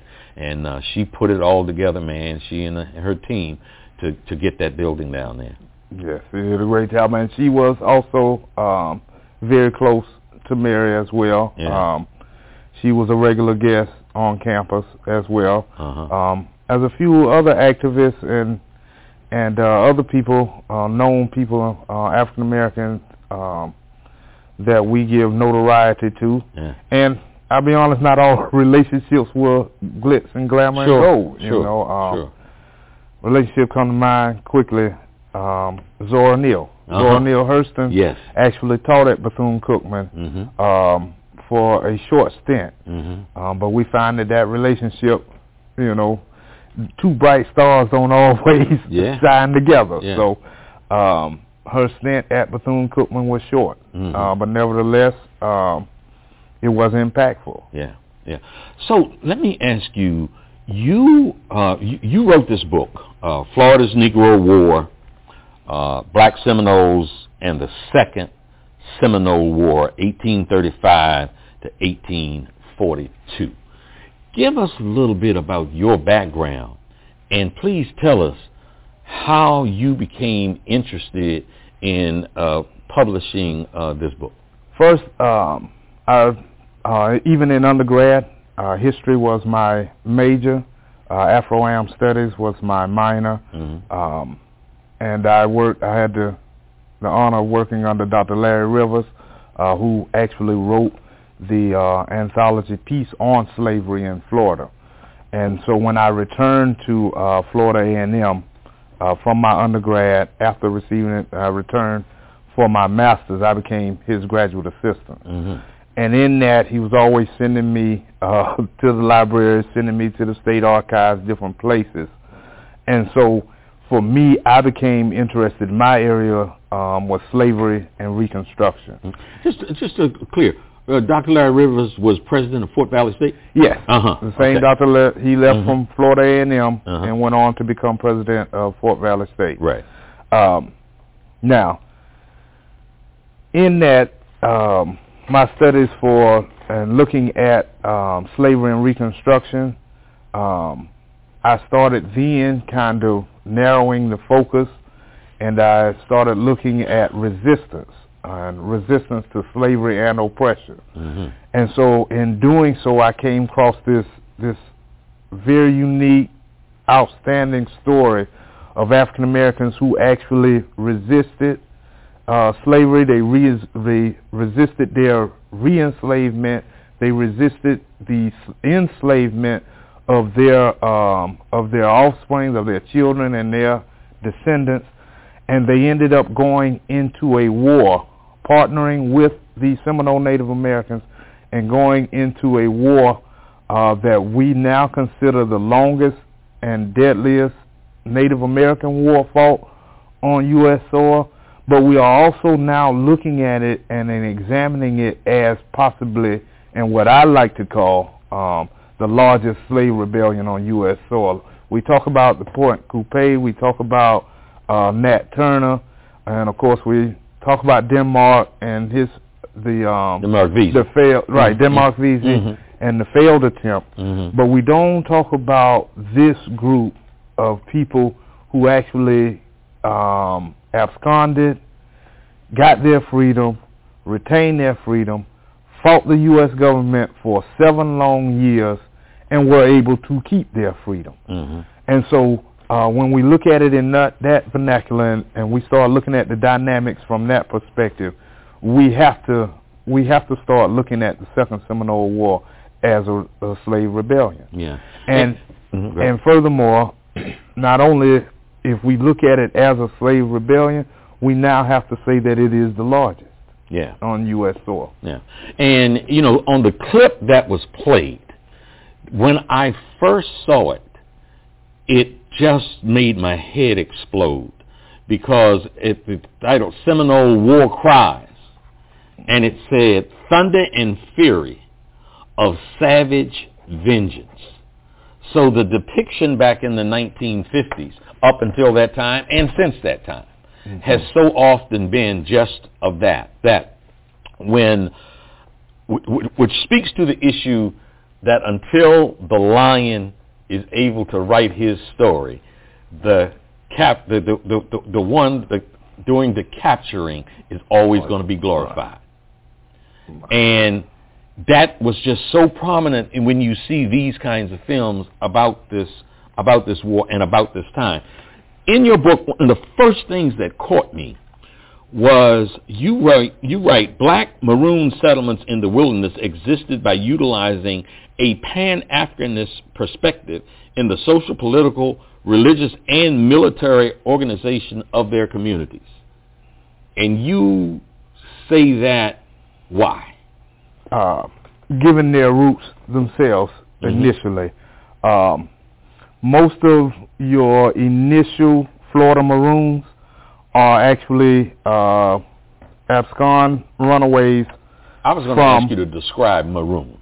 Okay. Yeah. Maroons are basically enslaved people who decide uh, to run away, to abscond from the plantation, and eke out their existence in the wilderness um, however uh, they can. Yeah. And so they go into the most, um, what we would call treacherous portions, especially for uh, Europeans. And when I say that, I mean the uh, particularly the swampy areas, because uh, the swamps and water, of course, bring the mosquitoes, and the mosquitoes would bring um, yellow fever.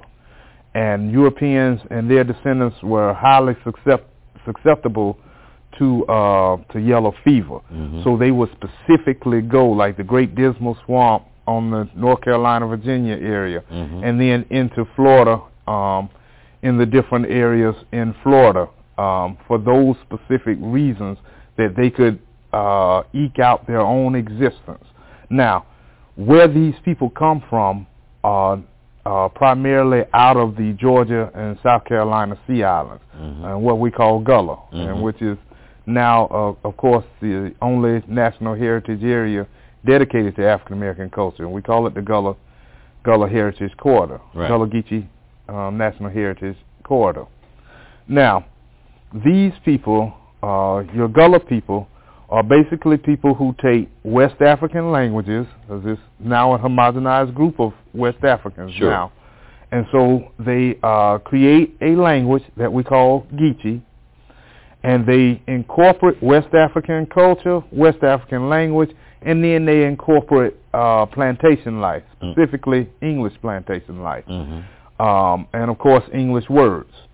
And so they created their own culture. We call it Gullah. We call their language Geechee. Now, when these people began to run away, um, they began to head south. I know most people think the uh, Underground Railroad always went north, right. but the first Underground Railroad actually went south Mhm. into, at that time, La Florida. Mm-hmm. Uh, and the Spanish held Florida, and they called it La Florida at this Right. time. Right. And so because they are arguing, and when I say they, I mean the English and the Spanish, Mm-hmm. they are fighting for control over parts of the East Coast. They are actually fighting for English, all of English and British. the English and the Spanish. Uh-uh, they are uh-huh. fighting. Uh, but I, I, I meant to say, I meant to say the Spanish and the British. Right, the Right. Spanish and the Mhm. British are Mhm. fighting for control over the East Coast, Right. basically. Right. Uh, the Spanish have laid claim from as far as Miami all the way up to Newfoundland, um, Canada. Mm-hmm. And of course, the English are disputing that. Yeah. And so what happens is the Spanish understand that the English survival is based on plantation society, that they have placed it on on how well they are going to do in terms of the agriculture. Mhm. Whereas the Spanish are looking at the precious commodities. Mhm. They find the gold and the silver, of Right. course, out in out west. Yeah. And so they're more concerned out west than they are with the East Coast. Mm-hmm. But when the British come and start taking and engulfing the land and claiming it as their own, they have to come back and focus. Mhm. And so when they focus, they realize that how the English goes is how their um, slaves go, how Mhm. they enslaved, Mm-hmm. How many they bring in, how much work they get done, Right. and that is clearly the point of which they are going to build plantation society. Mm-hmm. So what the Spanish do to counter that is that they offer in uh, 1693 they offer an edict that says any any enslaved person that runs away from the English society Right. can come to La Florida and live for free. Mm-hmm. Now, what happens Live in freedom. Live in freedom, Yes. live for Mhm. free. Mhm. Now, Mhm. there's we have two different scenarios there. They say you can go two ways. You can either go into the wilderness, live in in Florida in the wilderness, eke Mhm. out your own existence. Uh, we only ask that when you see the British, if you see them in the area, get word to us. Mm-hmm. That's all that we ask. And then there was a second second offering or second group. Um, they made an offer. Well, second group arises out of an offer, and they basically say you can live under Spanish authority. You can. You can. Mm-hmm. You can come to St. Augustine, Mm-hmm. uh, St. Augustine, Florida, and live under Spanish authority. They built a fort. Um, it's called Fort Mose. Yeah. Uh, it's now a historical site. And uh, the thing about it is, of course, because it's Spanish and you're going under the authority, they had to. They had one um, one main rule is that they had to become Catholic. Mm-hmm. Right. So we see cultural differences starting. to- Catholicism. Right, starting to Sure. to come about between the two groups of um the two groups of runaways. Mm-hmm. Now, those that are living in the wilderness though, they are eking out their own existence and they are retaining Gullah culture Mm-hmm. and they are keeping that Gullah culture. And so we see Gullah at this point, once it gets into Florida, and it goes from Florida to the Bahamas and to uh, Texas to Oklahoma and ultimately to Nacimiento, Mexico. There's a small group of Gullah people that actually do leave Fort Mose and they end up in Cuba and they have a, a uh, community there Mm-hmm. as well. And so what we see is Gullah then turning into a diaspora once it comes into Florida. Mm-hmm.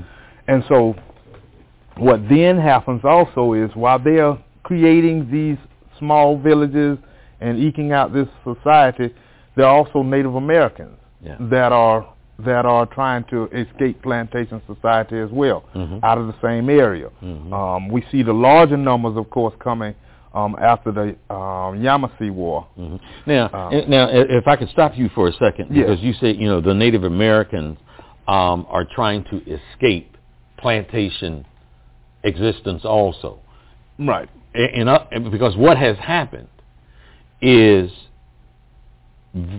they who originally occupied the land hmm now was were having their was having their land taken away from them Yes. and all not on, but and then captured by those who took the land. Right. And it's it's also more than that as well. I know that's the most important thing that taking your land and taking parts of your freedom, Mm-hmm. but also it's the encroachment of the society. You see, the basic problem, and I won't go too far on tangent there, but the basic problem between Europeans and Native Americans was property use and land right. Mhm. That was the basic problem. They had two very different concepts. Right, Native Americans did not believe that you could own the land. right, Whereas, of course, Europeans, you own what you can get or take, right, right? right. And so under that, those basic um, ideologies, the conflict in those basic ideologies, we see everything else stemming from Mhm. when terms of that relationship. right. Now, when we look at relationship between Native Americans and blacks or Africans at this time, Mm-hmm. it has to develop Mm-hmm. because uh, initially all Native Americans see are these black people on their land, clearing their land. Yeah. And so they had to come to the understanding that these black people, these Africans, were being forced Mhm. to do so. Mhm. And it wasn't these Africans that were actually encroaching your land. It's actually the people who were driving the force and and uh, were manipulating and quote unquote owning them. Mm-hmm. And so Let, let, let me let me stop you there because Mhm. I, I, I want to give the I want to give the viewers an opportunity to see how you succinctly put this. As you we talked about the definition of maroons. You said these maroon communities established close relationships with the na- with the neighboring Native Americans. These two communities lived for the most part in harmony and provided the foundation for what would later become the Seminole Nation. I, I, I want to go further. Um, these the, the culture was created by fusing various African traditions which resulted in Pan-Africanist ethos within the community. This type of Pan-African culture existed with minimal European interference. These Pan-African cultural traits manifested themselves in a variety of cultural forms that distinguished their communities from both Spanish society and Native American communities, regardless of the close proximity. research has shown that these cultural traits were most prevalent in, com- in communication, artistic expression, and religion. Yes.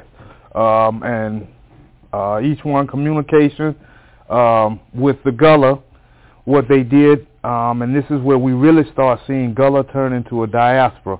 Because they are cohabitating and nothing happens overnight, right? Mhm. They are they're coming down through what was considered the buffer zone then. Yeah. And of course it ends up becoming the last 13 colony becoming Georgia. Yeah. And so in that buffer zone, we start seeing a lot of Native Americans and uh, partic- particularly the smaller bands of Native Americans, not the large ones, the Creeks, the Cherokee, but initially the smaller ones, the Hitchiti and the Yuchi, the smaller bands, Mm-hmm. um, and those that are smaller factions out of the Yamasee, um, or Yamasi, some say. Um, what's happening is they begin to uh, cohabitate a little bit, but moreover, they're beginning to um, to find ways to communicate better with each other. Mhm. So what we see is now the Gullah the Gullah dialect, Gullah language being starting to incorporate Native American words. Mm-hmm. And so once that happens, we see a metamorphosis, and we don't call that Gullah. We actually call that the Afro-Seminole Creole um, language. Okay. And so that is the mixture between Gullah, Mhm. which again is the West African and um, English words, Mhm. and now we have certain Native American words that are put into it, and that is what changes it, and that's what really puts us on that road to saying uh, Gullah is a diaspora. Mm-hmm. So now in that, right, back to the uh, relationship itself, uh, this cohabitation continues to grow Yes. because plantation society is encroaching upon Native Americans, Mhm. and it's encroaching in that they're chasing away the food, Mm-hmm. Which means they're changing their way of life. Mm-hmm. And so they are also having to depend on these runaways as well to show them how to actually plant different crops, how to rotate different crops in order for sustainability now. Right. Because they can't rely on the hunting Mhm. that they have done for eons of years prior. Mm-hmm. and, and let me interject, please, because you, when you say plantation life, I want my viewers to make sure they understand what that is. That plantation life is about enslaving people to be able to grow the plantations. Right. And but it's also turning for Native Americans is turning the land Mhm. into an agrarian society. Yeah. See, all those open fields where the deer ran and the bear and the bears went where they could have plenty of food, rabbits and all of that Yeah. Are now being chased out because you have enslaved people who are now turning over the ground, Mhm. turning it all into uh fields. Mm-hmm. And so that is also the encroachment Sure. that they are losing Sure. their food supply as well. Right. And so they are being forced out of the area. Mm-hmm. Um, they're being forced out of the area as well as um, plantation society grows. So they began to cohabitate. Now, here's I, I gotta have I have to tell you this, and this this is important, and it kind of leads back to why you also get some of these negative um, words. We've always had those general savage terms for Native Americans, but uh, the ironic thing about this particular case, and the ironic thing about the Seminoles is, the Seminoles are homo- a homogenous group of Native Americans themselves. Mm-hmm. They are actually the the majority of them are former Creeks. Mm-hmm. Uh, ba- what happens is there's a large schism in the Creek Nation. The Creek Nation breaks. Mm-hmm. You have your upper Creeks that live in northern part of out present-day Alabama. They're up, of course, by the uh, mountains up in that area, Mhm. and then you have your lower Creeks that are down in that corner between Georgia, Florida, and Alabama Mm-hmm. right? And so what happens is the the ones in the South, they began to accept plantation society. They even began to buy and trade enslaved people. Mm-hmm. And so they began to not resist plantation, but actually Mhm. join and work with plantation society. Mm-hmm. And so the Creeks up north were basically, what are you doing? Yeah. We don't own people. We take them as war. We hold them so we won't have to fight them again. We keep their women so we can keep our numbers up. But we don't enslave them for our own living, Yeah. you know, what are you all doing? Yeah. And so there's this schism. Mhm. And so the northern northern Creeks pushed themselves, pushed their way rather, through Alabama. They push through the southern Creeks and they come into Florida. Mhm. And so when they come into Florida, they mix with the other Native Americans that are also running. You have the uh, Miccosukee. Like I said, you have other smaller bands. You even have some Cherokee that are leaving North Georgia and the Yeah. other areas of Georgia, and they're coming um, down into Florida. These are smaller bands, though, that are kind of broken away Mhm. because they needed to figure out how they were going to survive as well. Right. And so they become this homogenous group that we call the Seminoles. Uh, and it actually, when you look at the word and you trace it back, Semolina, Cimarron, um, it has different meanings, but the main one is um, Breakaway Creek or Renegade Creek. Mhm. That's why everything you see with Florida State University and they Yeah. say the um, Seminoles, they every, the first thing you see up on it is Renegade Mhm. because that is one of the original terms for Semolina. Mhm. Um, and then there was a negative term that the Spanish gave, Cimarron, uh, which basically meant wild beast, wild Mhm. wild dog. And and of course you can understand that it's just like anything else. When you're on the opposite side of the team, you know, when Yeah. you the opponent, Yeah. it's not going to be a positive word. On the other side, Right. um, even when we use the word griot, Mhm. uh, most people don't know for Europeans, they thought the word griot was a very negative word. It was a negative term. Mhm. But we embrace that term. Mhm. And so it's the same same thing here when we look at the words like um, savage and all of that good stuff. It's that opposite side of the fence type of thing. when part of just as you're describing here, and we haven't gotten we haven't gotten you know into the book yet, where you really start to talk about what is the the the violence, the the mm-hmm. continual grabbing of the land, the the the the, sla- the slaughter of the people Mm-hmm. and to deal with the book, you know, we will get there. But, you know, just early on, I made a big note when, when, when, when you talked about Angola being the first noted town there of the Native American settlements, Angola.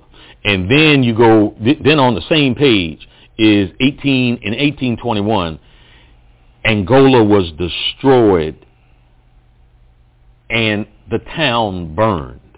Mm-hmm. And we've, in terms of the U.S. military, mm-hmm. and again, its occupation, just throughout history, when either Native Americans have been involved or African Americans have been involved, there is the burning of a town, man. There's the there's the slaughter of a people. And so on what is this? On page 11, mm-hmm.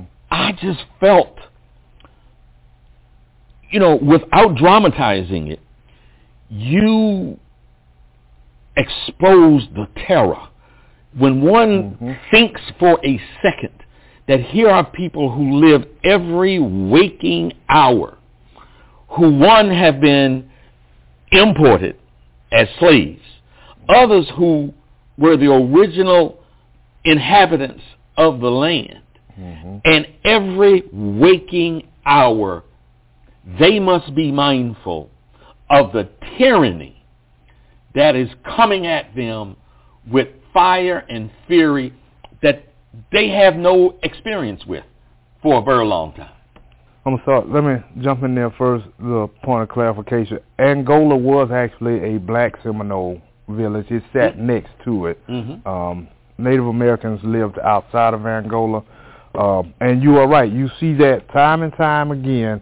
Um, even in in this period with my with my book and dealing with the black Seminoles, there are actually two other instances where um, villages are being burned that they can just completely burn it down, and so we see um, that as a regular tactic. Yeah. You know that that is a regular tactic that was used all the way up through the 19. We can we can trace that all the way through all the way to Tulsa, Oklahoma, and other places. That this is when communities, um, when African American communities are out of the graces, Yeah. so to speak, Yeah. of the larger white community, yeah.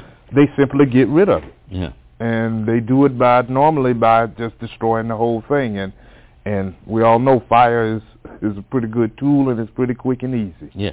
So you know, I don't want to jump around too much, but I but I want to do this because as I was reading it, I wrote a I, I wrote in big letters the the the the legitimacy of the conversation of reparations. I mean, that's a that's a whole nother conversation. That's a whole nother show. But when you just go back and look at the basics here of what people had and the the slaughter that took place and the the, the, the, stealing by force of land, by murder and slaughter and genocide, mm-hmm. that issue of of of of, of reparations, reparations just I, I couldn't get past what am I on page 18 it's like man does this ever make a case without trying to do it for reparations and I'll say this briefly so we can we can stay on topic yeah. about reparations we have different instances this this is clearly a case um, we have another case I'll mention in just a second the issue is there's always been uh, opposition, right? And it, that opposition to it comes in this idea of quantifiable measurement, right? How can we quantify things if we really want to say reparations, right? Mm-hmm. Uh, and that's been the biggest tool against reparation, right? Mm-hmm. But the thing about it is, we actually can. Mm-hmm. There are instances where we can quantify. Um, one in particular I always use, think about all of those years, African Americans went paying taxes to state schools that they couldn't go to. Yeah. You see, so there are things that are yeah. quantifiable yeah. when we can look at rep- when talking mm. about reparations. Yeah. So this whole notion about it not being able to be done because we can never quantify is that's a farce. That's yeah. that's just something to hold us off yeah. like everything else. You're right. That is another conversation. Yeah. You know, so so so so I so I you know I make notes here. I said you know the desire to be free, the desire to be free, and the fear of enslavement that is going on, and I, and and I just underline something. You know, it says runaway slave. Again, as we lead into how the the the freed blacks, the free blacks the runaway slaves and the, the, the, the Native Americans, the natives, how they the, became Seminoles and then came to the Seminole War, just leading up, leading up to that, again, is this idea of folks living, living and being all the time in terror. They're all the time living with the sense of terror that is just around the corner because these folks who get depicted in these movies, what they are, calling themselves United States military, calling themselves plantation society or the rest, are or the, terrorists. Or the militia. Or the militia are terrorists. Yeah. Terrorizing the population.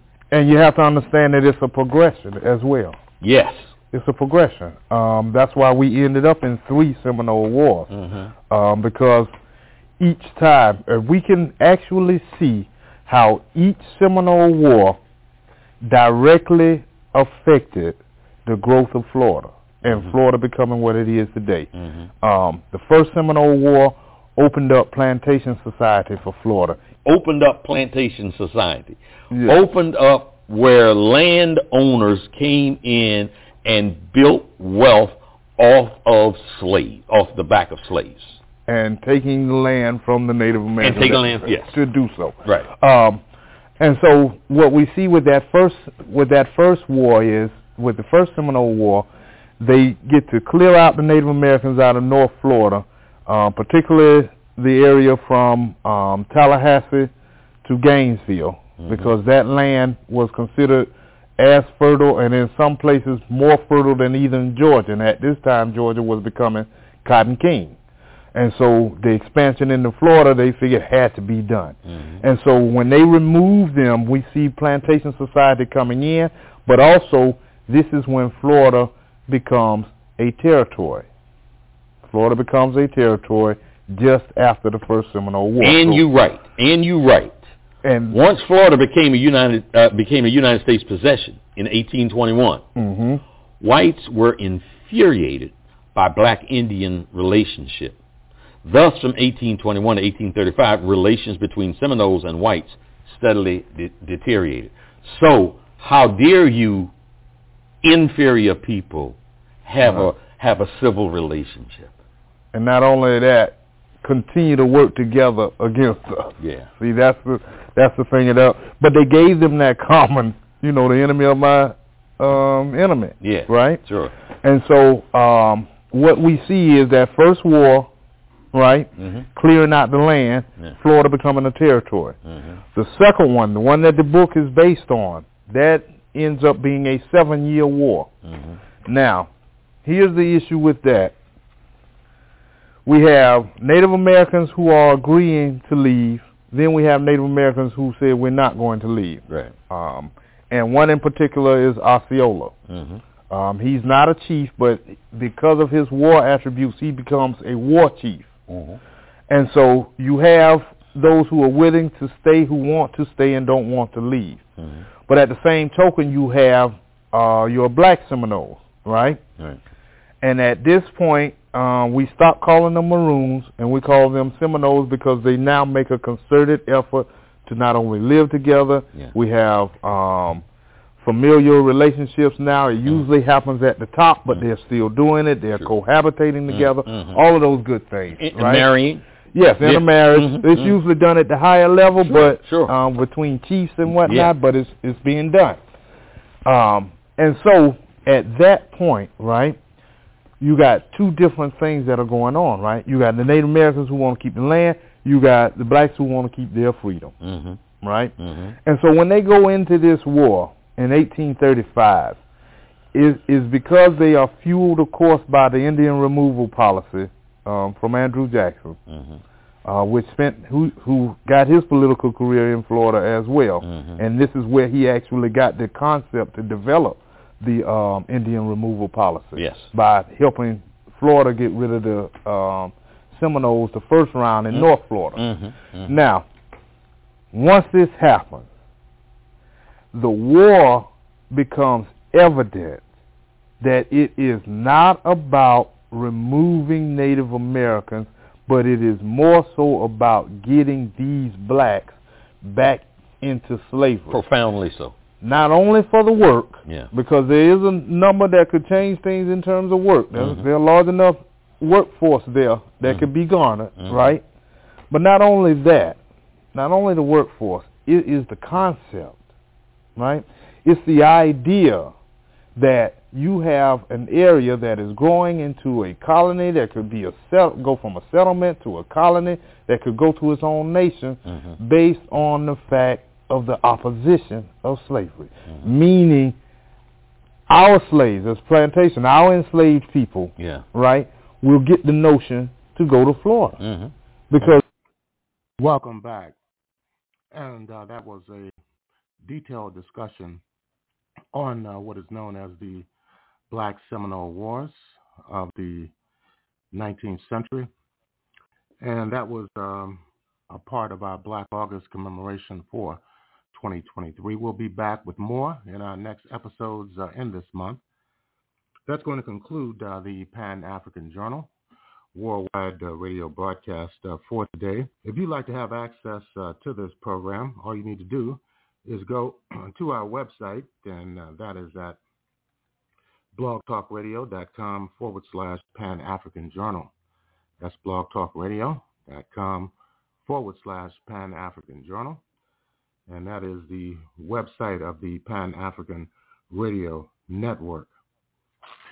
If you'd like to read the uh, Pan African Newswire so that you can stay abreast of some of the most pressing and burning issues of the day, just go to our website at panafricannews.blogspot.com. That's panafricannews.blogspot.com. We'll close out uh, with the music of the Lee Morgan Sextet. This is Abayomi Azikiwe signing off, and have a beautiful week.